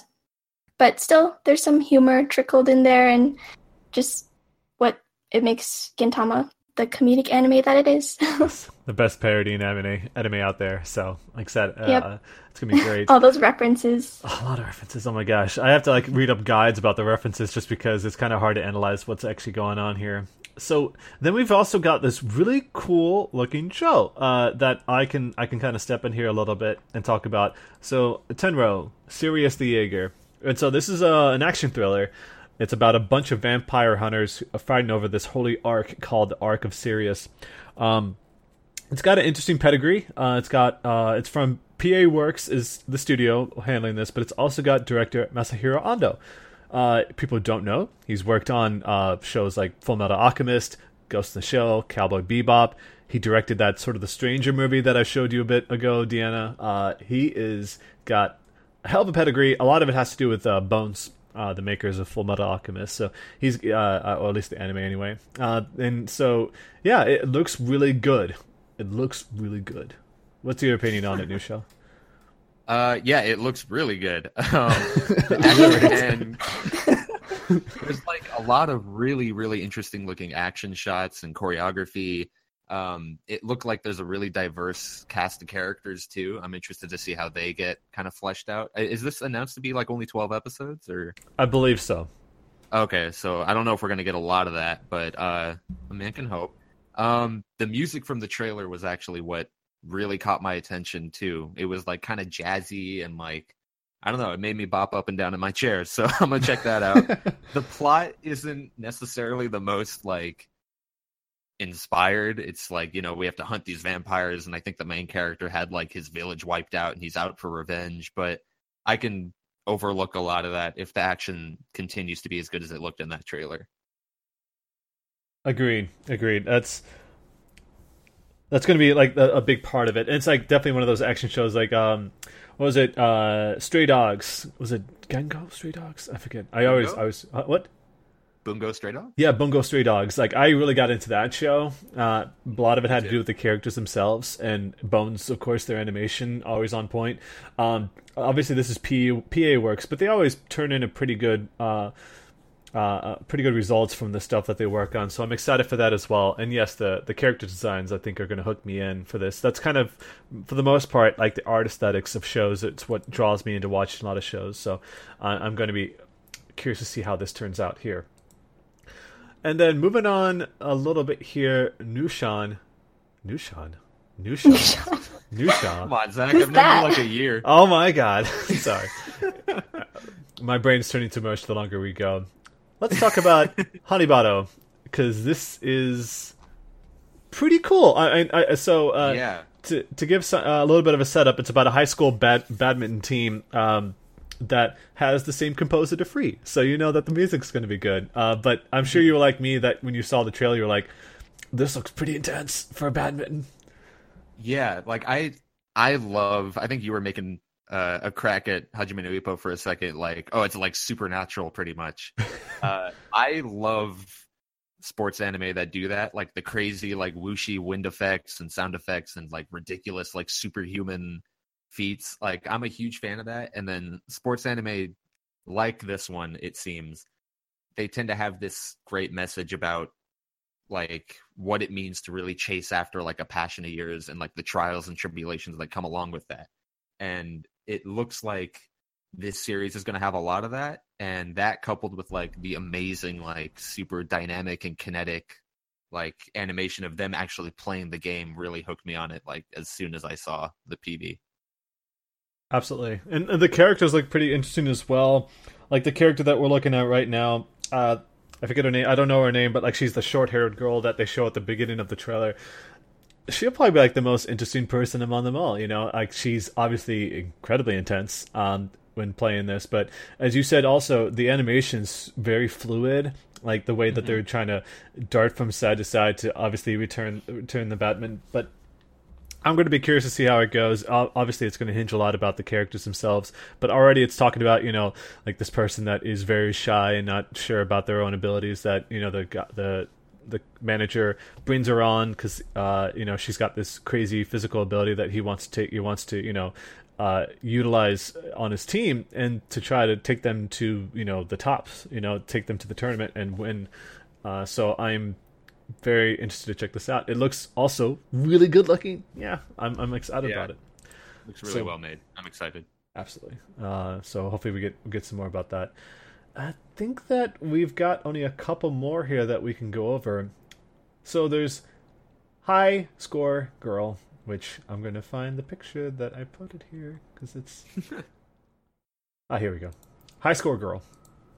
So people who don't know about this, this is something that you know it's been pretty popular manga. Uh, it's about this unpopular boy who people are looking on the stream. It's the boy on the left, of course, um, getting beat at video games by a very popular girl who's the girl on the right.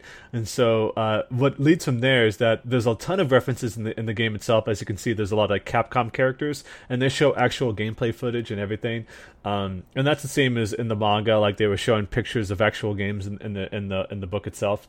Um, and what happens from there is that as he she basically destroys him in in a fighting game. Uh, she then proceeds to kind of stalk him from arcade to arcade, uh, beat him in every video game that they try to compete at, and they start to develop this sort of bond um, from that experience that they have. And so that's kind of the big part of me is just the a lot of it's a, a lot about the references, but also the characters themselves. Uh, but Nushaw, you were also drawn to it. Yeah, it looked uh, pretty interesting. I was definitely drawn to it for like the, the video game references. I'm a huge fighting game player myself. So, yeah. Um, I kind of got drawn to it for the same reason I got drawn to uh what was it, Wotakoi? I think Deanna you were watching. Oh yeah. Yeah, like it kind of got the same message across to me, like these two nerdy dweeby characters and getting to see how their relationship forms and how they create this bond. I was interested. Uh the CG looks kind of off, but It does, right? I I, I don't know how to feel about that because I like the art, but the CG part of it, I was like, oh, they're going that way. Okay. yeah, exactly. It's always a kind of a bit of a disappointment to see when a, an adaptation you're really looking forward to results to that. I don't know what you're talking about. Is it I a have certain to golden about later arc? when we talk about Anime Expo. Oh yes. But uh, yeah, I'm excited. It looks like it has a lot of promise, and I know Zack, you spoke highly of it, and so that kind of also turned me towards it. Yeah, it's it's a great book, and I'm excited to see out more about that. You know, kind of remind, it also reminds me of New Game, and I would love if they put a new season of New Game out. I don't know if either of you saw that show, but it's it's pretty great. Uh, it's all about game development. It's pretty awesome.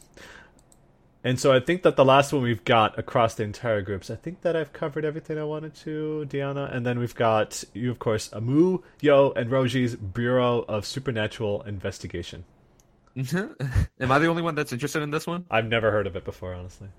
I have never heard of it before, but I remember when I used to play uh, Jump Superstars, the Muhyo, the little kid with like the book, was a playable character, and I used to love him a lot.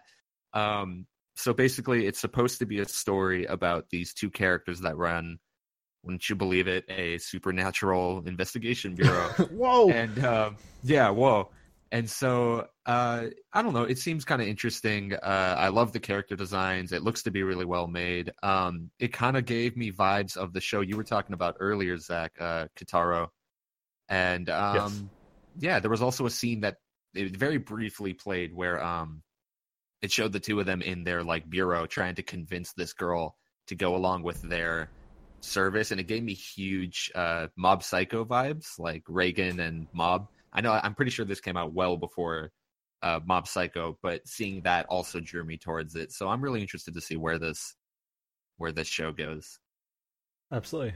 Let let us know how it goes for sure. So Yeah, that's it. We, yeah. So we've got a ton of different shows that we see. I've got like let me just count like three, six, nine. I got ten. Three, six, eight for Deanna.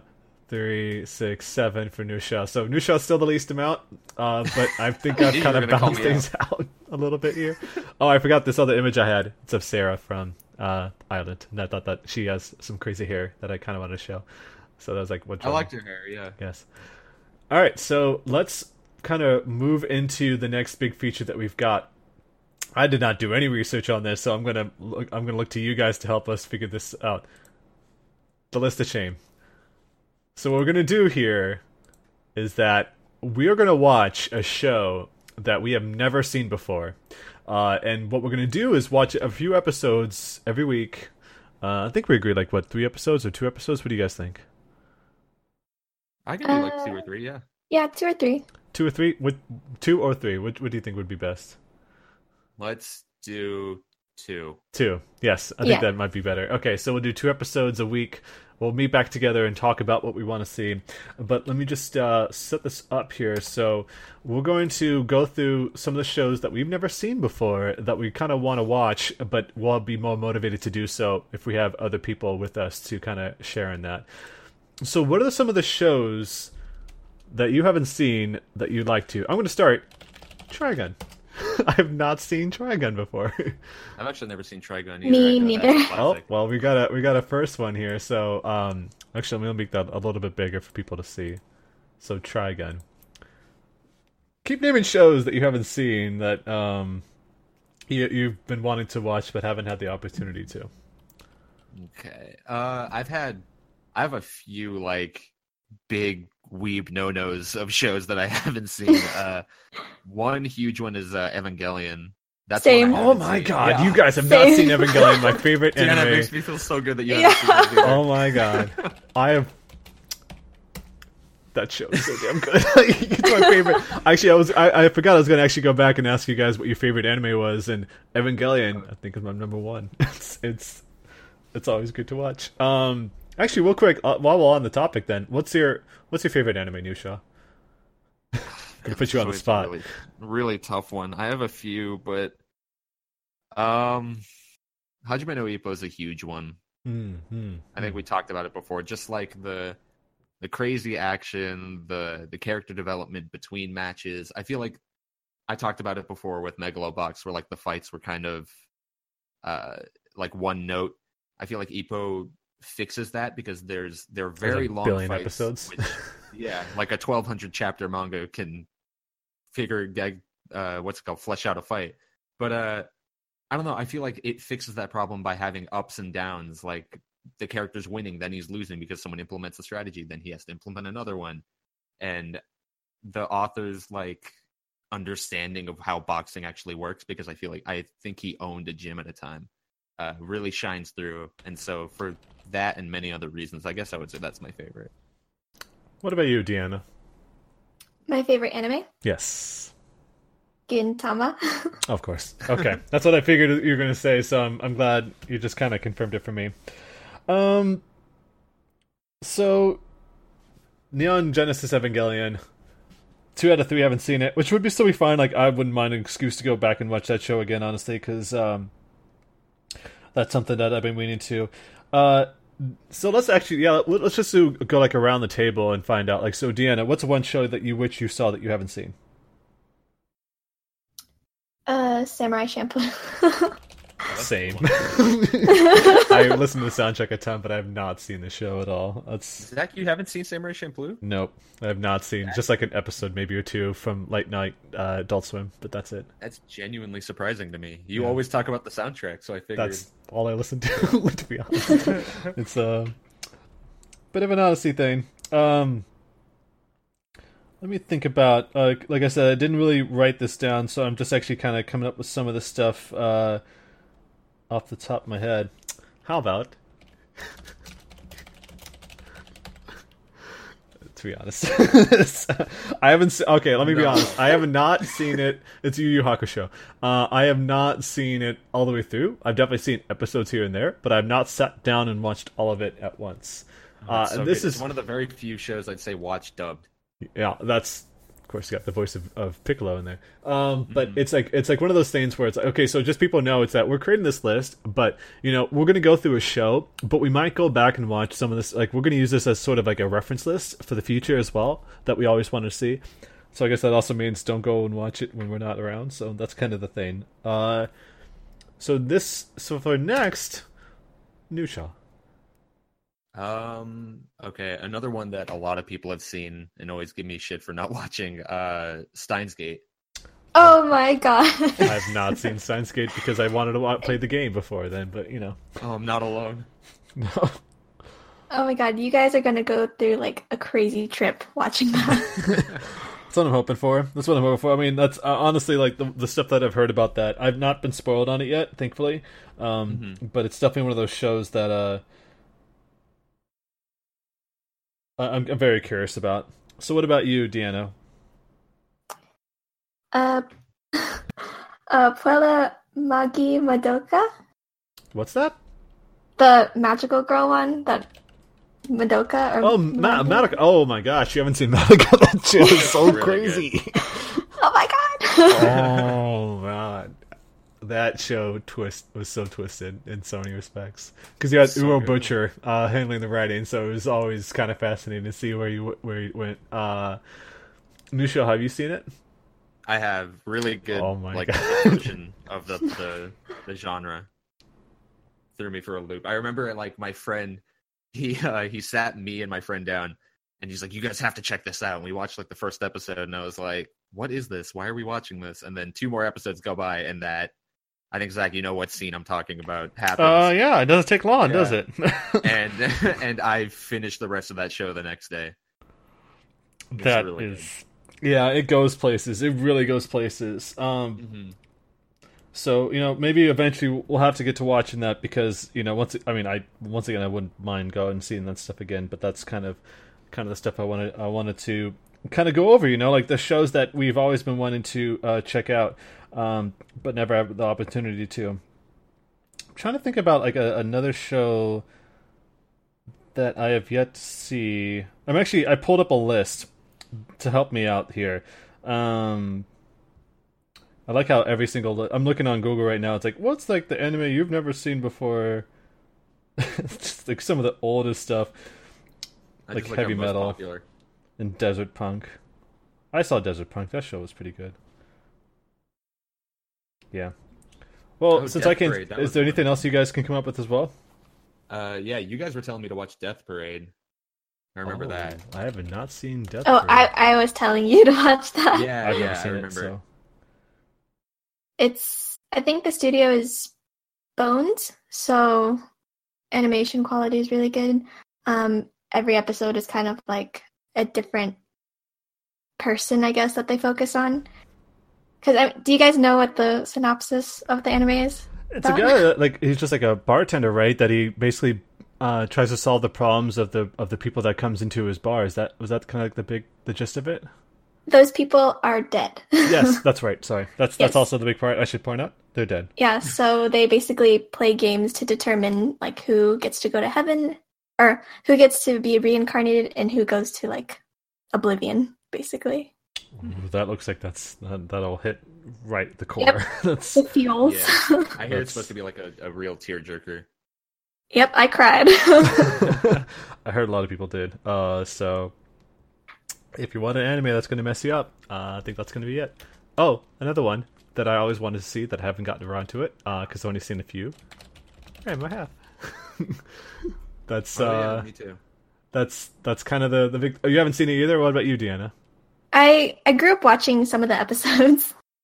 This could be potential right there for something that like an old show that we've been wanting to show. There's a lot of episodes, of course, but you know that's kind of the fun. Like, what if it's like we did like 500 episode show and then talk two episodes at a time? It's like, Yo, if you guys want to catch up on One Piece, like I Oh my god. fucking no, It's- no thanks. Uh, put it on the list. Like, put it on the list. no, don't. I don't want Uh, to subject you guys. Full Metal Panic is another show that I've been really wanting to watch that I haven't seen yet. So, Same. same. What about you, Nushaw? I haven't seen it. Yeah. Oh, that could also be really good. Actually, that might be really good because they put out a strategy RPG over in Japan uh, that is in English as well. So that might encourage you to spend money, I guess. oh boy, I don't do that enough. I think that's. Uh, is there anything else you guys come up with? I think that might be a pretty good list right there. Uh, I have a few others, but I could save it for like our next. Well, what, Uh, give me I- one, like the bet, the one that you'd be most inclined. Okay, this one's it was a recent one, but uh, it's one I forgot to keep up on. Was Re Zero. Oh my gosh. oh good- my gosh, goodness. that's one show that I, I actually uh, also. I actually I don't think I've actually ever seen ReZero. You didn't watch it either. No, I did. I'm sorry. I, I Oh. didn't. I didn't finish it. Is what I'm saying. I dropped off on it. I, I got like maybe most of the way through it, and I never finished it, and I feel kind of ashamed about that. See, there's so many. Speaking of review, uh, there's so many like that. I'm, I blended that together with Re Life, which is totally different than Re Zero, so that makes some sense. Um, yeah, I've not seen that at all. So that might be pretty good as well. So that's our. That's actually a good list here. uh, Ten shows. So why don't you guys tell me what's the one show that you'd be most excited to see? Like, uh, what what do you want to start with? I'd like to start one that we all haven't seen. I think Yes, that'd be interesting. Um, I know Trigun was one of them. Full Metal Panic was one of them. Apparently, And then Ranma, I believe. Ranma. yes. Yeah, I wouldn't mind starting with Trigun, to be honest. Have you seen Trigun, Deanna? Nope. Okay, that's a good one then, because I've never seen it. I feel super ashamed that I've never seen it. So Mhm. let's go ahead and start with Trigun. So yeah, like I said at the beginning, what we're gonna do is that um, starting next week, uh, we're gonna catch a couple episodes of Trigun, come back together and talk about it. So people who are listening to this podcast who want to participate in that, uh, do the same, and that way we can all have a conversation about it. It'd be kind of exciting. So hope you guys enjoy this feature. Um, but we'll have this list, of course. Uh, that we can return to. I'm sure there might be some shows that we aren't uh, thinking about right now that we might come back to, but you know, for now, um, we'll be talking about Trigun. So look out for that. We're moving to the last thing that we wanted to cover, and that's Anime Expo. And so let me just go ahead and uh, set this up here. I'm actually going to um, save that. I'm going to uh, pull up a browser that people can check out while we talk about it. Because I know we've already got our list of the shows that we wanted to see. So let's not capture the cursor. Okay, so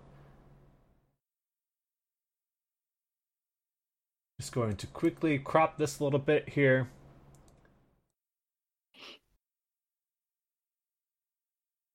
Because you guys don't need to see all the extensions that I've got installed because holy crap, I've got a lot of extensions installed, so I'm ashamed about that. okay. I think I've got it right here. Okay. Fresh. All right. Still stupid. Okay, so we've got the uh we've got the schedule up right now. Uh it'll take a second for of course the people on the stream. There we go. So yeah, uh now that we can go through this, obviously there's going to be a little bit of a delay for uh so you got I mean obviously those um Nushaw and Deanna, you already got your shows that you want to pick out here. So I know Nushaw, you're going to actually be showing up on Wednesday for Anime Expo, right? Uh, the- Thursday. Thursday. Okay. Was Yeah, that a Wednesday's car? like the pre-show, I think. I yeah. I don't think you need to worry about that. So let's just get down to Thursday. Okay. Uh, let me pull up your schedule here. Oops. Actually, can't pull that up. So you just tell me what you've got here. Uh, what's the Uh, fir- okay. What's the first thing you're gonna be checking out? Actually, I can pull this up on my phone too. So yeah. Uh, first thing I got is the premiere of the new My Hero Academia movie. Surprise, surprise! I still want to check out everything that has to do with My Hero. Uh, like comedy anime, I'm usually not a fan of anime movies because I tend to stay away from things that aren't like, you know, canon. I don't know why. Like I, I tend to not be interested. But uh, with this property, it's different. I think I'll happily absorb everything that has to do with Deku and All Might. so I'm excited to check that out and then tell you guys what I think. That's uh, yeah. You're the only one who's gonna be able to watch it, sadly, because we've got I other definitely took obligations. off. Yep. I can't, I can't uh, unfortunately, because of E3, I took so many days off that I can't go back to it. Mhm. So another thing you've got scheduled here is the uh, the Viz Media Industry Panel. Yeah, uh, I read a lot of manga, so uh, it sounds like they're going to be talking about a few series. It sounds like they're going to be revealing some new series as well. So uh, I've never actually been to a panel like that, and so I'd like to catch up, maybe pick up some new series that I'd like to read. Yeah, industry panels tend to be like the most interesting in my opinion because you get a lot of reveals that, that you know they've been Mhm. saving for that particular event. So it's always good to kind of have that uh, around. And so I I know what time is the an evening with Lab Zero? That would likely be in the evening, wouldn't it? Um, I should have asked you guys to put the times in, so now I'm just kind of staring at here. Easy way. With Lab Zero. Uh, so of course the people Lab Zero, the people that made Skullgirls, and also the upcoming Valkyrie Profiles type uh, RPG Indivisible. Uh, so they're going to be there, and if I'm not mistaken, don't they have the? Uh, yeah, uh, Hiroki Kikuta, who's the composer for Secret of Mana, he's going to be there as well. So Yeah. you're you're in for a treat, man. Yeah, exactly. Um, I'm a huge fan of Lab Zero. Uh, I follow like a lot of their artists, and I have a few art books from the the artists that worked on games like Skullgirls and Indivisible and stuff like that. So I'm always interested to see, you know, what they're up to, what their work's looking like, and uh, Indivisible's looking to be a really good game with some with a very diverse and interesting cast of characters. So I'm excited to learn more about that.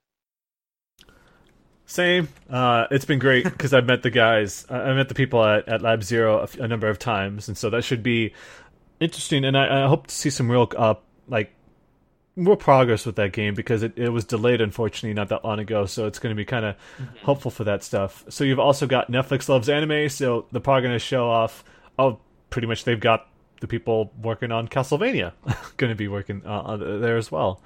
Yeah, uh, I watched the first season of Castlevania. I wasn't like huge on it, but I did enjoy it. Um, Netflix, of course, has been releasing like a truckload of anime, and I've been a huge fan of that. Violet I know. Evergarden.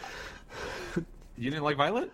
I did. It's just the fact that it's on Netflix. It's like I, I Oh, don't, yeah. I, I can't pay for it, so gotta find my own ways. But you know, Yeah.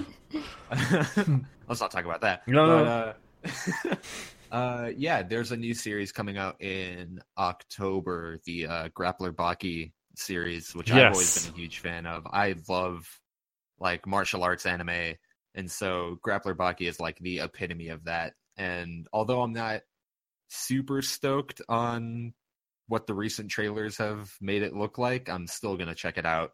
But uh, yeah, I'm excited to see what they talk about, what they announce, and get to meet some cool people.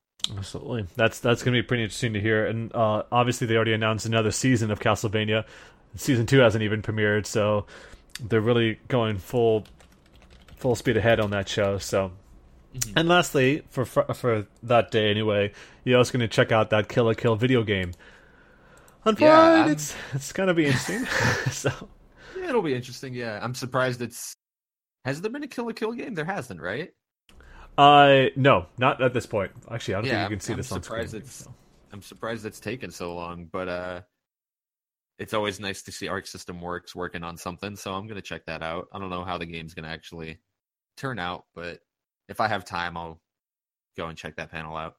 Yeah, I'm kind of iffy about it just because the people that are making that Kill la Kill video game also made the Little Witch Academia video game that wasn't good at all, A plus, and so I'm I'm kind of hesitant about it, but this is like I wish that Platinum Games had gotten it. That was kind of like the dream, you know. Like they were the ones that were going to be working on it because they've been doing all these pretty cool license games. Um, but unfortunately, they went with a different studio. But maybe this is a way for them to kind of you know prove themselves and do something exciting with the property. But we'll have to wait and see. From the images that they've shown, there's been like four pictures shown. It looks really nice, but you know, it does. It's, it's Bob, but the you know the content is more important than that. And then we move into Friday. Woo. And so you've got designing the heroines of SNK with artist uh, Eisuke Ogura. So yeah. uh, big uh, SNK heroines fan. Are you going to pick that game up? I'm not sure if I'm going to pick it up. I'm a huge fan of you know SNK. Like again, I talked about fighting games and stuff like that, and I also love you know drawing and illustrating. So getting a chance to to see one of the artists, you know, actually work on the characters and develop designs and stuff like that always seems like a treat. So I'm gonna go check that out. It seems like it'll be a good time.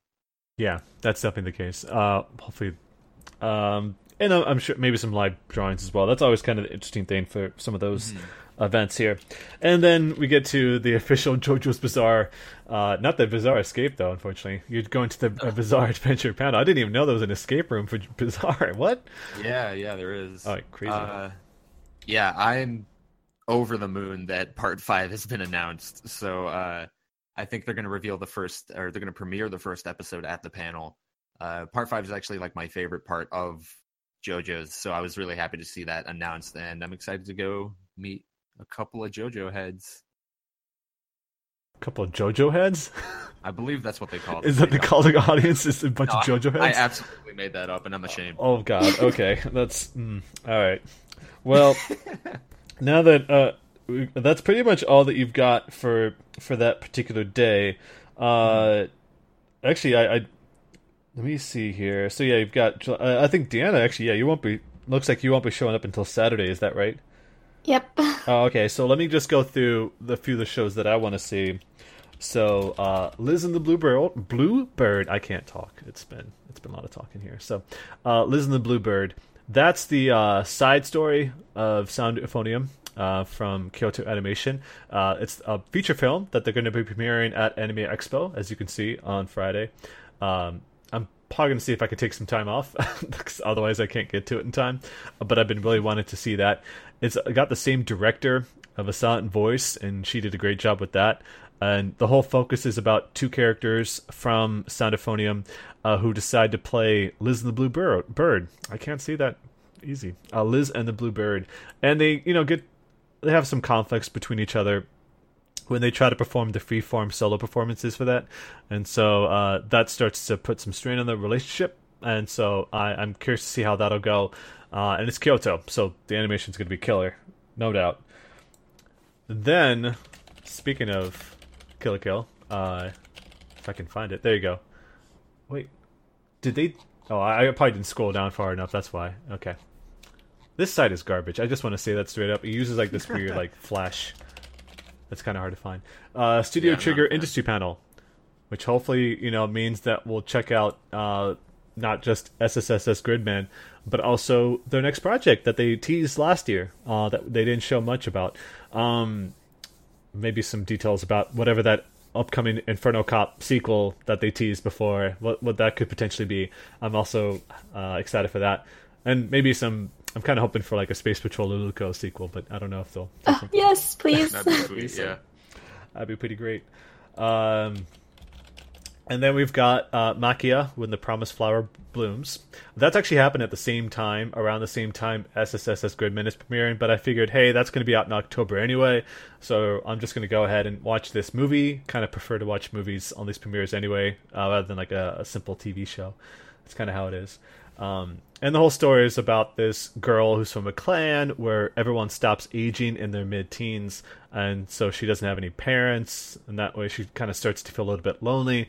And then suddenly this army invades that's trying to find out their secret to like this immortality, uh, and so she manages to escape from all that um, and meets this boy, this baby boy. Uh, and the story follows how you know he grows up, but she isn't able to and so uh, it's kind of like Bicentennial Man. I don't know. It's it's just like it's going to be kind of interesting to see like what happens is that uh, you know the fact that there's like this weird um, rift between them because of this.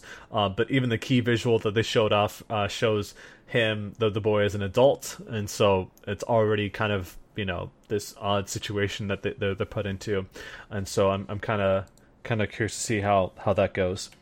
And then we've got the Xseed Games localization panel. So they already announced uh, London Detective Mysteria, which is like this dynamite like this this Otome game that's set in 19th century London. Uh, so they're localizing that. Apparently, it was huge in Japan. So um, Otome fans might want to take note on that. It includes like it's this like bunch of different figures from that era, like Sherlock Holmes, Watson, Lupin, Kogoro Akechi. Uh, so that could be interesting. Uh, but they've also got other games they're going to show off there, like Fate Extella Link, Sakuna of Rice and Ruin, Senran Kagura Burst Renewal, Gungrave VR, I guess. I don't know. It's like they got a bunch of different games that they're going to show there. Maybe some announcements. People, some some people hoping for Trails of Cold Steel three, but we'll see. I don't know if that's that's going to be there or not, but we'll find out. And then we move back to Nushaw on Saturday. If I can pull up the schedule without it completely destroying me. That would be pretty cool. People listening to this, I'm showing this the the schedule on stream so people can check that out here. Does this panel even exist that you that you put down here? Because I can't find it. It does. I'm not surprised you can't. it's, like, is it buried? Oh, it's like, oh, it's at two thirty. You're starting late here. Okay. Yeah. Um, Kengan Ashura is this. It's another martial arts series. Uh, very much like a successor to Grappler Baki, just over the top action, characters, martial arts, all that kind of stuff. And uh, I think it won a poll. Uh, they asked all the fans what series you would want to be adapted the most, and it got first actually, which I was very surprised about because I thought it was a very niche like property. But uh, yeah, it got an adaptation. I was excited until I watched the trailer, and then the CG struck again, and it was bad. It did not look good, and so uh, I'm still gonna go check it out, give it a shot. But my expectations are very, very low, which is kind of a shame. But yeah, yeah. Whenever they blend 3D CG uh, into these types of shows, it's like, oh great, they must not have much of a budget to work with. But yeah. Hopefully, you know. I mean, obviously, 3D CG is also pretty challenging in many respects, but for anime, it's it's mostly miss rather than hit. Like Arpeggio Blue Steel, I think is one of the one shows that I really enjoyed, even if it was in 3D CG. But definitely prefer the 2D art style to, yeah. to anything. I uh, I recently started uh, Hoseki no Kuni, which is actually what I think is a really good CG anime. Uh, the all the characters are like super expressive. It's not very jarring when you see CG in that series, except for like a few moments. I'm hoping we can see more series like that, but I haven't really seen any trend towards it. No, that's that's. I mean, th- uh, that's that's also what I like about Arpeggio Blue Steel is that it, they're very expressive characters. Excuse me. So hopefully for something good. And then finally, you've got for that day Studio Trigger live drawing. So you're gonna watch some people draw some characters. yeah, same thing. I love seeing people draw. I love seeing the professionals do it. It kind of teaches me a thing or two of how it's done. The and, Fet will uh, be in uh, collaboration yeah. with Wacom. Okay, that's yeah. Go figure. Maybe a giveaway in your future. Mm-hmm. Yeah, so that'd be cool. It's always nice seeing professionals like just bust out the skills they've been spending years and years honing and seeing how they do it and teaching yourself a thing or two. Absolutely. That's kind of hoping for that. I mean, that's obviously as an artist yourself, I'm sure like it's these types of events are perfect for trying to absorb as much as you can about that. Mm-hmm. So Deanna, you've got Yes. starting off the very first thing you're going to do is check out that Sailor Moon panel. I know somebody went to that panel last year and loved it. So Yay. Okay. Um. Yeah. Hopefully, uh, we get some news on like a new Sailor Moon season. oh yeah, what happened to Sailor Moon Crystal? Uh, I mean, from the ending of that last season, it seemed like they were teasing a new one, but yeah, and uh, apparently we're gonna get some goodies, so free goodies. that's that's honestly like most of the time I would go to those panels expecting something fresh. And then we've also got LGBTQ plus in anime presented by Crunchyroll, and so obviously analyzing that that uh, how they're treated in, in shows and stuff like that. yep. Okay, so that's uh, another big part.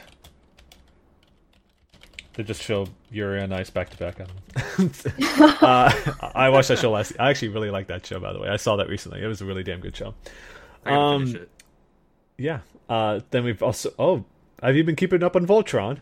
Yes, I have. Oh, I know somebody I've who's been obsessed with enjoying that show. Yes. So it'll be cool to see what they have to say about the seasons they've worked on and obviously future ones. Yeah. Also, another Wacom sponsored thing. Wacom is just out in full force this time. and I'm going to all of them. Oh, hey, yeah. Are you gonna go to the Voltron panel? Probably, yeah. it's just any opportunity at all. Uh, yeah. Yeah, and then uh, the last thing it looks like you've got in your schedule for that day International Women of Manga. So celebrate diversity in manga and join us to learn about five exciting original titles by diverse female manga authors from around the world. That's pretty awesome. I like that idea. Yeah.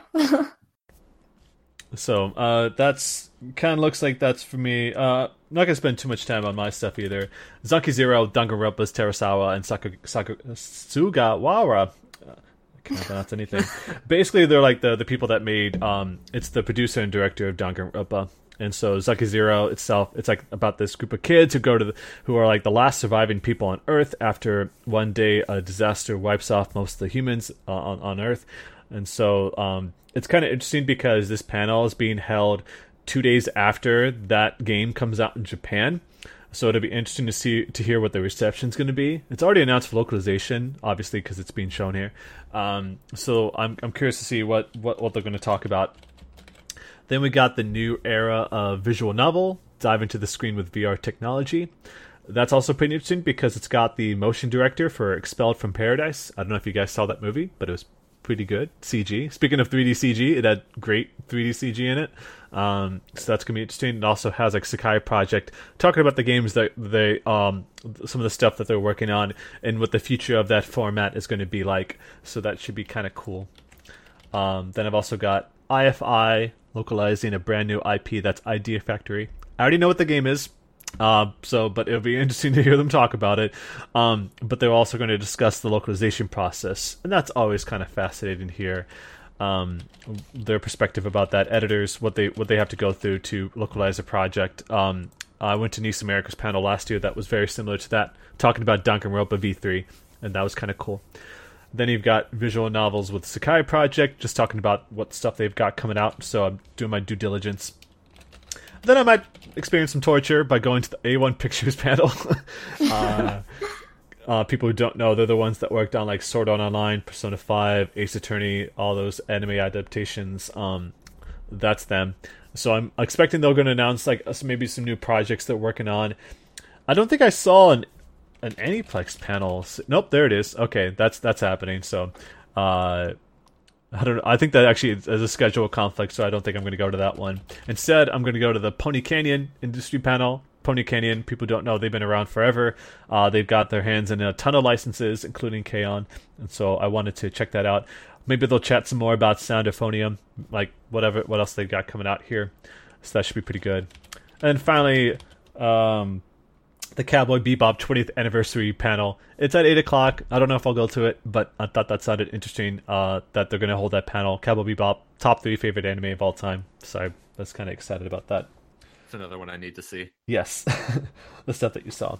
Um, and then we go back. If I can find this panel, Jesus, I'm telling you, the site. We got the obscure ones. Yes, the ones that are like buried at the bottom. The Udon artist draw off.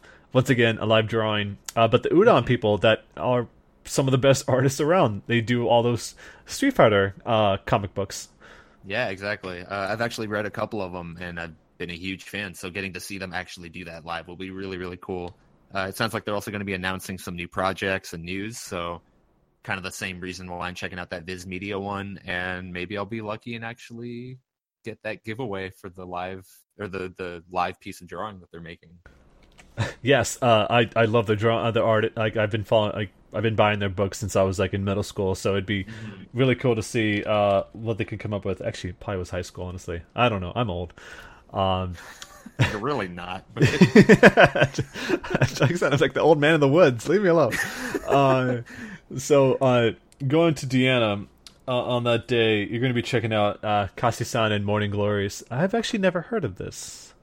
Yeah, I think so. It's I think it's about two high school girls um, having like this wholesome relationship and just going through life. Um, and it's directed by the director of Steins Gate, so that'll be interesting. Okay, that sounds awesome. All right, I'm mm-hmm. already interested in what that what that has to be. Um, so that'll be happening as well. And then you've got another panel about representation in anime mm-hmm. in canon and fanon. Uh, so obviously it sounds like you're, you're, absorbing a lot of the information from there, uh, which is great. I mean, obviously representation, very key. Uh, I really sold that, didn't I? Uh, that's really good. And then uh, Exogenesis, the anime. I know we talked about this yesterday. Actually, um, this looks pretty darn cool. Yeah, it's interesting because um, Johnny O'Bryant the NBA player, he's like the creator of Exogenesis. That's right. I forgot he had his hands in it.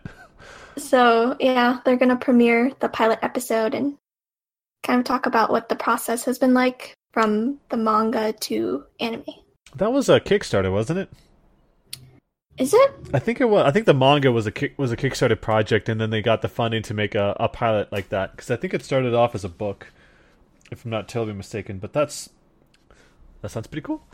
Mm-hmm. And then, uh, yeah, for me, uh, let's see here. Actually, I think that I'm probably gonna be the last one here, and is uh, udon, udon, yes. So the last thing, I I don't even know if I'm gonna show up on Sunday because this is it. Play Anime hosted by Bandai Namco Entertainment America. It's at 3:30. It's an hour before the closing ceremonies. I hate the fact that this is so late because last year it was like maybe a day or two into the convention. Um, but Bandai Namco always has they always bring a bunch of stuff um, they have a lot to reveal. A lot of like usually it's the times when they announce like a, some big like uh, special editions and things like that. Uh, clearly they're going to show off like Soul Calibur Six, My Hero One's Justice, Code Vein. By the way, My Hero One's Justice is still a dumb fucking name. Um, but that's uh they got like that, and they also got they say amazing new announcements. So I'm very curious to hear what they got to say. Uh, I'll probably be thinking about thinking it over in my head whether to show up on Sunday, but you know, it'd be kind of a shame if I only show up for a couple days. So I might do that just to try to maybe I'll try to avoid like the the exhibitor floor uh, while I try to do that. That's going to be kind of challenging, but I'm curious to see what they have in store for us. So that's it for our podcast, guys. It was a long one. Oh, we did it. it was a long one, yeah. Yeah, it went over just a little over two hours here. But yeah, this is something that, uh, once again, we wanted to do for quite some time. Obviously, we got pretty granular uh, with working on this, but this was like a big recap episode. So going forward, it'll just be almost all solely focused on the stuff we watched this past week. Um, just a bit of a recap uh, talking about the shows that we're watching and our thoughts about it. Uh, so this should be a lot shorter moving forward. No promises, because I say the same thing about the other podcasts we do, and that tends to be way longer every single time. Um, but yeah, I wanted to thank once again uh, Nushaw and Deanna for being a part of this. Yeah, thank for you for having me. Yes, uh, and so we hope to do this every week. Um, next week we'll be back. I, I, I'm assuming. Following Sunday though, that's Anime Expo we might not be doing one, but we'll we'll cross that bridge when we come to it. But thank you everyone for listening and everyone on our Twitch channel, twitch.tv slash RPG site for watching the live stream of this. We are seeing your your, your post in the chat there. Uh, just that we wanted to kind of get through this. Um, but appreciate anyone who uh, hung out with us and got to check this out. Going forward, we'll be interacting with you more, um, just so that we can get a better rapport with you all. But uh, appreciate you all showing up anyway. And so for now, uh, thank you all for watching Anime Re:View, and catch us next week for yet another episode. Bye, everyone. Bye. Bye.